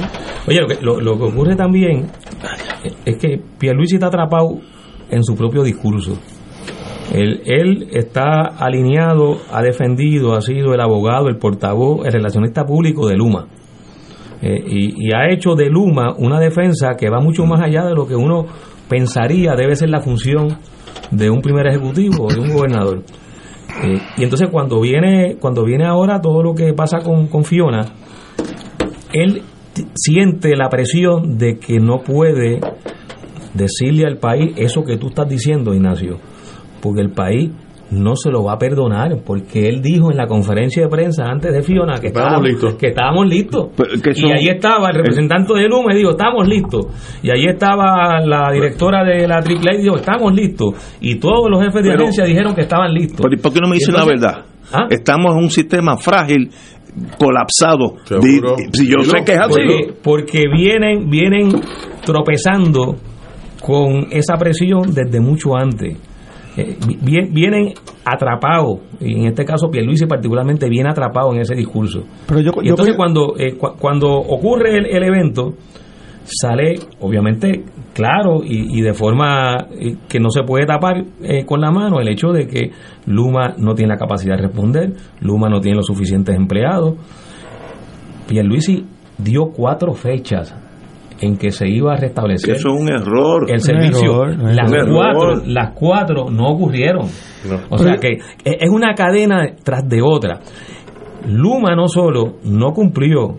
Oye, el gobernador dice, para tal fecha va a estar, y Luma no cumplió. Y después da otra fecha, y Luma pero, no cumplió. Pero yo coincido con Ignacio. y Luma no cumplió. Y sigue defendiendo a Luma. o sea, lo que un poco quiero traer es que Pierluisi está atrapado en una defensa de esta eh, empresa que lo está, lo está llevando al mismo hoyo a donde se está yendo Luma, no solo en credibilidad, porque si Pierluisi ha perdido credibilidad, si es que alguna vez tuvo credibilidad, este no tiene ninguna. Pero yo coincido con Ignacio en que, está yendo también. El problema es que o sea, Luma eh, es la empresa eh, más incompetente en comunicación que yo he visto. No, en comunicación votaron la bola. Eh, Porque si tú le dices a la gente. Estipulado, eso, no tenemos por qué Por eso, si tú le dices a la gente, mira, yo tengo este problema, y, yo, y, lo hemos, y lo hemos debatido aquí a la sociedad anteriormente en otros programas, yo no puedo arreglar en un año, dos años, ni cinco años, lo que se dañó por 40. Eso es básico comunicarlo. Ahora la, la tormenta, mira, no hay manera de yo darle luz al barrio Ángeles Dutuado, el que sea, eh, en menos de tres semanas. Pero dilo. Dilo. Aunque sea una, una mala noticia, sí, sí, tú tienes que decirlo. Di la verdad. La gente se va a molestar, pero es mejor, que se molesten así, con, con la verdad, ¿no? Con, con los datos, a que a tú decir, no, todo está bien, cuando no lo está. pero, pero es el problema. Puedes incluir en esa eh. expresión, no voy a lograr electrificar en tantos días y estoy haciendo uno. Y pasa esto, porque pasa esto. Y está pasando esto, y, y, hay que reparar lo que fuera y la pieza no está en Puerto Rico. Dilo. La verdad. el, problema que tiene, que es lo que yo estoy eh, tratando de, expresar, es que Pierluisi, al alinearse con Luma, está tratando de defender a la empresa. Entonces, cuando asumiera eso que tú estás planteando, Ignacio, y que, José también lo, lo destaca, diga la verdad. Lo que pasa es que cuando tú tienes un fenómeno, una situación como la que hemos tenido, no solo debes decir, miren, nosotros en tal en, tal área la luz va a llegar más o menos en esta fecha. A diciembre. Porque, porque es la verdad. Sí, sí, pero, pero porque vamos a traer tanto personal, vamos a concentrar tanto equipo. Ah, también, eso no lo puede decir porque no lo tienen. porque, ¿Y por qué no tienen? ¿Por qué no tienen más celadores? ¿Por qué no llamaron a los celadores a los que están por ahí de energía eléctrica que los tienen pintando cortando grama cortando pero, pero, igualmente tampoco tenemos ese dato, pero dato, tampoco ese dato lo tenemos claro. ¿Cuántos celadores en realidad faltan? Que, nadie sabe. como nadie lo dice bueno, pero es que esa es la primera irresponsabilidad de Luma y del gobernador. O sea, es hacer el inventario de los... Porque obviamente tenemos la referencia de lo que había antes. Y con lo que había antes se atendieron emergencias. Que tampoco pues, era muy bueno. Eh. pero, sí, pero, pero tenemos la referencia y sabemos, pero ahora tenemos menos de la mitad. O sea, no hay que ser, no hay que ser muy inteligente, no hay que saber sumar. Para llegar a la conclusión de que si tienes la mitad de lo que tenía antes, cuando un evento como el que vino ahora, va a ser la mitad. pues va, a ser, va a ser un desastre. Y- y- va a ser un desastre. Entonces, no lo quieren Pero, reconocer. pero Tato, yo, no lo quieren pero, reconocer. pero en lo que discrepamos es, y, y, y de nuevo, yo no quiero defender a Luma porque me empiezan, pero tampoco ha sido más desastre de lo que había sido en otras ocasiones. Yo me acuerdo cuando vino Gin aquí, en el 2005, creo que fue, que no hubo, ni, 2004. que no hubo ningún, ningún viento y se, y se 2004. apagó el sistema. Y, Y no seis- por, y no luz por dos semanas. No, en seis días lo levantaron y esto lo explicó. Y- y no hubo nada. no, no, no, no. porque el sistema no servía. Jin es una buena comparación. Qué Bueno. que lo trae. Que una, porque Stenby comparó a Fiona Con María, con María, que que no- que no es una buena comparación. Un, un charlatán. Eso, eso es una charlatán. Pero con Jin. Ok. Pero que no pasó nada. Por eso. Y, Eh. no, no, no. Jin tenía más o menos la misma No, no, no. Sí, Pero, pero, pero te estoy explicando. de- pero- de- de- pero déjalo. son- este es el dato científico, José. Jin atravesó Puerto Rico del sureste al noroeste. Jin, en el 2004. Fue como tormenta, pero una tormenta de 70 millas por hora. Tato, O sea, pero es que no hubo ni lluvia, yo me acuerdo. Hubo lluvia también. ver. No hubo la cantidad de lluvia. Oye, no hubo la cantidad de lluvia de De. Oye, claramente que me no la acuerdo, hubo. eh. No la hubo. Pero el sistema se levantó en seis días. Y eso lo. ¿Sabe quién lo.? Porque quién no lo- pasó nada. Bueno, Si yo me acuerdo que, sí- vi- que, pero- que dijo Rosario, pero- que era director, pero, ah, no, es que el José. sistema se autoprotege. José, José. Y no pudieron ni prenderlo en seis, José, seis días. Fiona fue un huracán en el la punta del suroeste de Puerto Rico. Está bien, como fue en el, resto, también. en el resto de Puerto Rico fueron vientos que más o menos estuvieron en 40 millas por hora.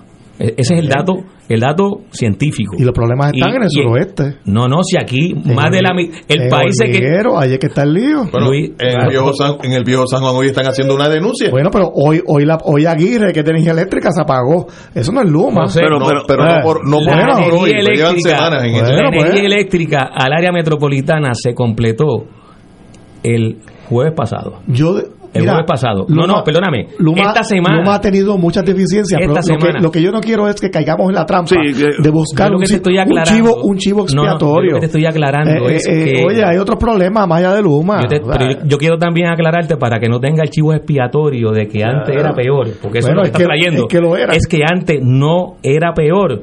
Y cuando comparas evento con evento, en el caso de Jin, que fue el que tú trajiste, no que fui- no yo cayó ni que gota de que no cayó ni una gota no de agua, Tato. el- Pero- el- pero- No cayó ni una gota de agua. coño, no, pues Pero, puede ser una gota de pero- agua, pero, chico. pero Está bien, estamos, estamos hablando con- que con- lo que uno opina, si yo opino que No, 2 y no, 2 pero- es 15, pues déjalo ahí. Es que los datos son los datos. la información es información objetiva. Si no se quiere aceptar esa información objetiva, pues no podemos tener la discusión. pero, pero, eh, el director de la Autoridad de Energía Eléctrica, Pero- durante la tormenta Jin, hoy explicó que el sistema se levantó en seis días. Vientos de tormenta. Vientos de tormenta fue lo que hubo Pues en la mayor parte de Puerto discrepo Rico. de eso, porque eso yo me acuerdo que no pasó. Pues muy bien, muy bien, muy bien. Bueno, La- pues, la, pues, discrepancia se anota. pues, pues tú tienes una experiencia muy anecdótica, muy particular. Ahora, ahora, pero no miremos si es bueno o es malo, que si Luma se va, que si no se va, yo estoy seguro que se van a ir. Y, y mi peligro es cuando se vayan, nosotros tenemos un plan B o, no- o nos vamos al pelado. Sí, yo conozco a mi gente, eh, cuando se vaya Luma, si no tenemos un plan B, va a ser peor porque entonces no va a estar ni Luma. Pero eso es aparte. Sí, sí, sí. Ahora, mirando lo macro. Pues, discúlpame, porque cuando trajeron a, Pla- a Luma no había plan B. Sí, exacto. Ahora, nosotros. Pero este plan. Yo no sé que si es hay un bueno. plan. No, yo no, no, no, no, sé. el, el de Luma. yo no sé. O, o Luma no es el precipicio. yo no, yo no sé si Luma es el causante de todos los males o es parte de un sistema que está colapsado y aunque hubiera venido la, la General Electric Pues hubiera estado colapsado. Ese es el problema. Sí, digo, y ahí me toca a mí, si es General Electric hubiera luz en todos lados. ahora, ahora, un, un- un momentito. Cada Pero cuatro años Luma, Luma no es el causante. Yo creo que nadie aquí está planteando. Nadie lo puede plantear así y tampoco. nadie puede plantear que lo Ah, que no ha sido lo mejor. No, no, no, yo no estoy diciendo, ni aquí nadie está diciendo que Luma es el causante, el causante de No, todos los problemas. Pero no, es que pa- no lo Tato, ves, no Tato, lo pero eso es lo que eso es lo que se interpreta por lo que están diciendo. Pero no hay No, duda no, de por eso es que yo me, por eso es que yo me molesto. Mira, pero- porque Pero no- porque no, no- lo es. No te molestes porque eso no es lo que se está Ah, bueno, yo interpreté que tú dijiste eso. No, no, no, yo lo que estoy planteando es que con Luma empeoró. Bueno, pero muy bien, con Luma se maneja peor el sistema de distribución y transmisión de energía eléctrica. Con Luma hemos pasado por un evento ciclónico que no fue un huracán que atravesó a Puerto Rico del sureste al noroeste, como ha pasado. Muy bien. Donde hubo eh, vientos de tormenta tropical en la mayor parte de Puerto Rico. Sí hubo mucha muy precipitación. pero es estamos- un dato objetivo. Lo y que- sin embargo, Tato, el sistema todavía no se ha podido lo que levantar. pasó, pasó. Y todavía hay decenas, miles de personas, miles de hogares que no tienen energía eléctrica. Estoy de acuerdo contigo. Y eso va a seguir por mucho más tiempo de lo que la gente cree. Sí, sí, sí, sí. Porque, el Claro. sistema está colapsado. Ahora, una para dejar este Y tema. si Luma sigue, nos coge otro evento No, de esa naturaleza no, no diga eso y que vamos da- a vivir una situación No, pues tenemos un peor. año porque ya está enfriando. tenemos un año de cachete. Pero, ahora, ahora preguntar a los alcaldes, que yo creo que No, es pero- importante, que eso pero- tienen una presión inmediata de su yo, población. yo tengo cada cuatro años en los sistemas nuestros, el compañero se tiene que ir ya. Saludos. Está, está ausentado. Espere- esperemos que tengas luz en tu casa, no tengas ningún problema de lo que Yo- estamos yo discutiendo. voy a ir eh, eh, eh, eh, rezando- rezándole a los, a los apóstoles que haya. bueno, cada cuatro años nosotros tomamos elecciones y elegimos el que queramos, hombre, mujer, etcétera, etcétera. La responsabilidad de lo que pasa en Puerto Rico en el- los servicios públicos es de ese gobernador o gobernadora. No es ni tuya. Nosotros podemos mirar de afuera y decir, pues Luma no sirve o Luma sirve, las turbinas están viejísimas o, o están buenísimas. Ok, el capitán de la nave es Pierluisi, esta vez. Sí, Anteriormente pudo ser el que ustedes quieran. Y, y en, en dos años puede ser otra persona. Ahora, él es el que tiene la responsabilidad de informarle a Puerto Rico lo que está pasando. Lo bueno y lo malo. Diga la verdad. Yo no entiendo, porque no eres la primera persona que lo menciona. Yo he oído va- varios comentaristas están diciendo que el, el gobernador da la impresión de estar defendiendo a Luma. El trabajo de él no es defender a Luma, es defender a Puerto Rico. Esa es su por eso es que está ahí. Nosotros no lo elegimos chairman of the- board de Luma, lo dejamos chairman of the board de Puerto Rico. Pues, defienda al puertorriqueño. y si se- el que se le mete por el medio, se lo lleva en bando. Eso es, para eso es que vamos a las elecciones, si no yo me quedo en casa. ¿Tú no crees que es una buen, Qué un buen momento? Claro.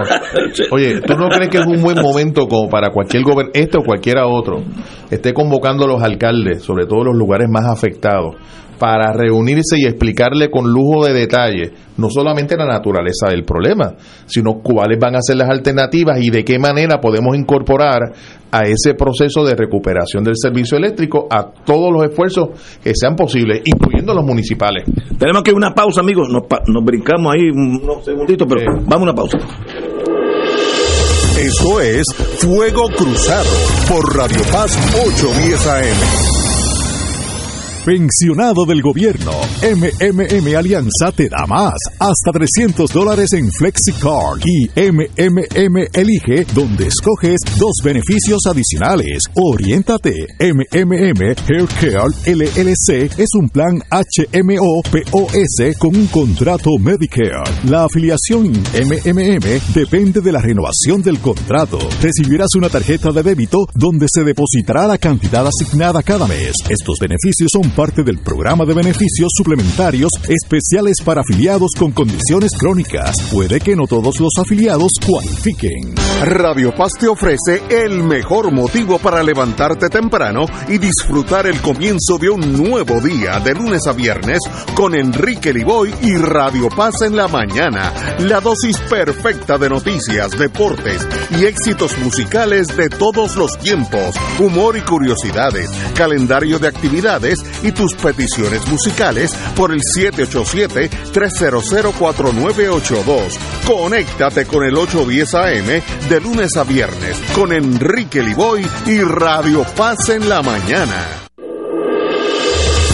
Fuego Cruzado, el programa de más credibilidad en la radio puertorriqueña, es ahora la tribuna abierta de análisis noticioso, con diversas perspectivas que exploran el trasfondo de lo que acontece a diario y cómo nos afecta. Escucha Ignacio Rivera y sus panelistas invitados de lunes a viernes en Fuego Cruzado en transmisión diferida a las 10 de la noche por Oro 92.5 FM. Oro 92.5 FM te invita a su viaje de despedida de año en Acapulco, México, del 26 de diciembre al 7 de enero del 2023. 13 días disfrutando del hermoso país donde visitaremos la capital Puebla, Cholula, Tasco. Cena con gran fiesta de despedida de año en hotel. Plan todo incluido en Acapulco. Además conoceremos la celebración mexicana del Día de Reyes. El viaje incluye pasaje ida y vuelta vía Copa Airlines, hoteles 4 estrellas, servicio privado en autobús con aire acondicionado, todos los desayunos, excursiones incluidas en programa, impuestos y cargos hoteleros. Llama y reserva ahora. Culture Travel 787-569-2901 y 787-454-2025. Viaje de oro, despedida de año en México.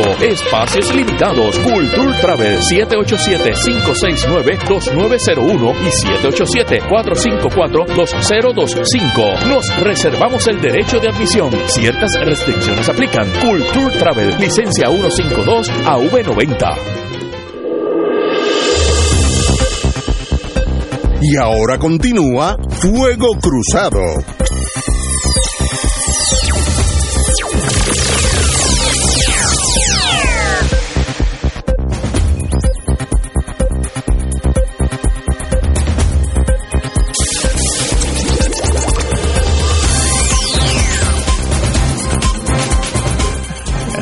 Re- regresamos, amigos y amigas, a Fuego Cruzado. Eh, bueno, señores, eh, hoy se conmemora el aniversario número 46 de una tragedia mayúscula, que fue el derribo de por una acción terrorista del vuelo cubana aviación que regresaba Ah, sí. a Cuba desde Barbados. Eh, esto fue una tragedia mayúscula. Eh, se- estaba el equipo de voleibol o baloncesto. De grima, era el equipo de grima. una de las muchachas eh, cubanas murieron todas fue una, una, una cosa espantosa. Eh, había se gestaron finalmente dos cubanos señores cubanos se me olvidan los nombres ahora. Este uno murió hace poco en porque entró por la frontera con México y Estados Unidos le dio asilo político etc. yo no lo hubiera hecho pero it is what it is.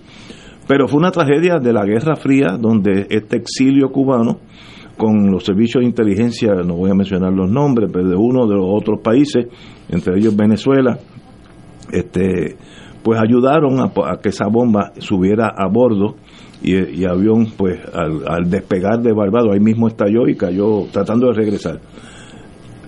Yo que tengo hijos y nietos, me imagino una nieta mía del equipo de Grima que muera por una razón que no es, no es ni lógica.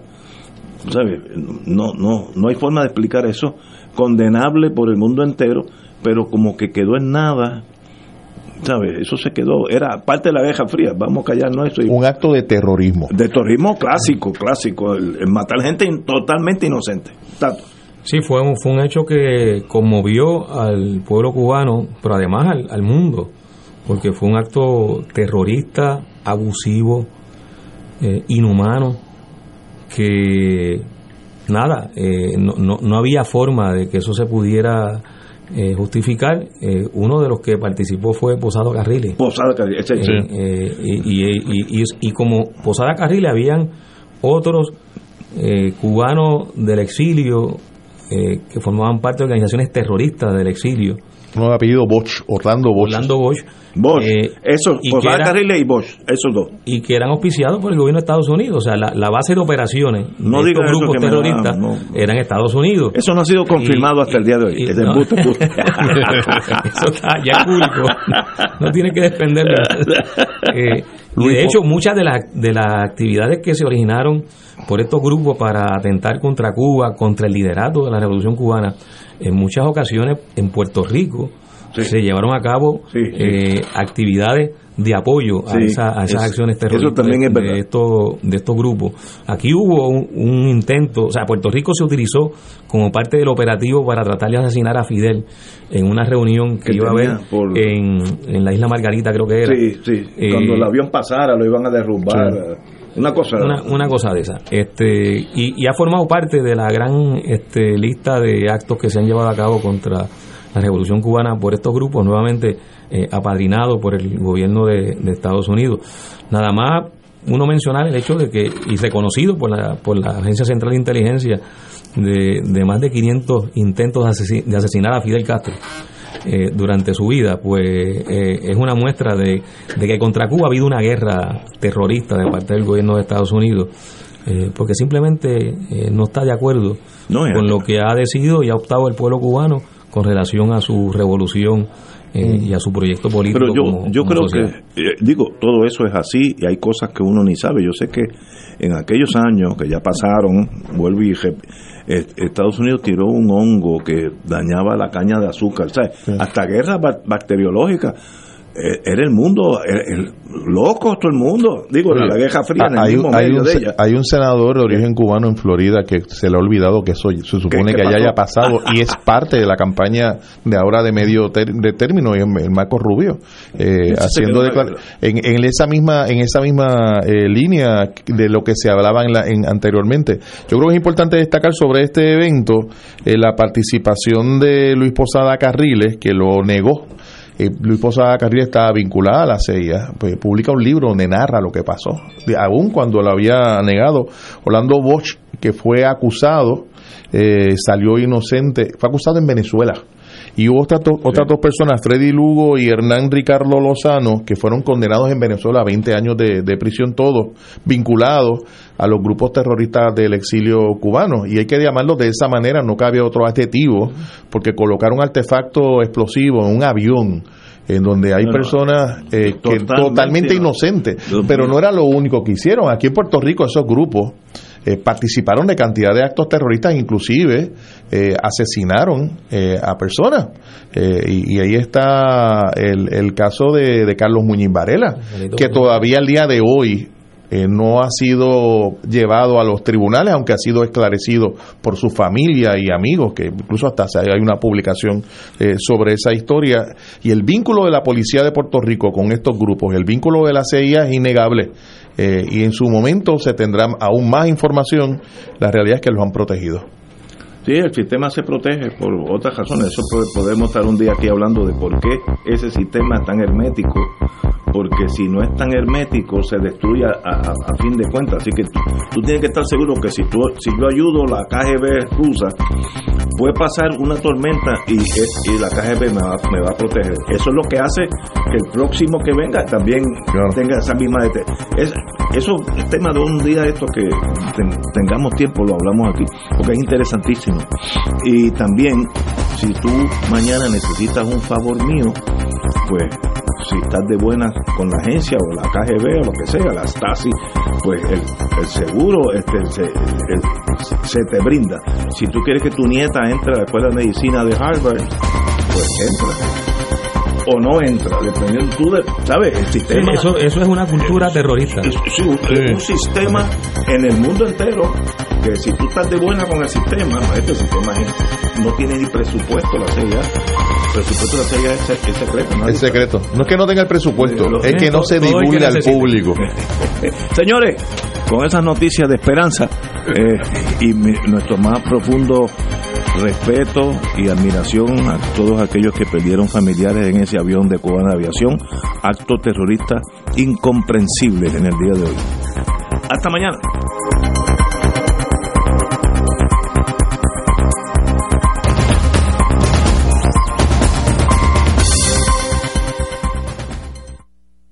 Esta emisora y sus anunciantes no se solidarizan necesariamente con las expresiones vertidas en el programa que acaban de escuchar.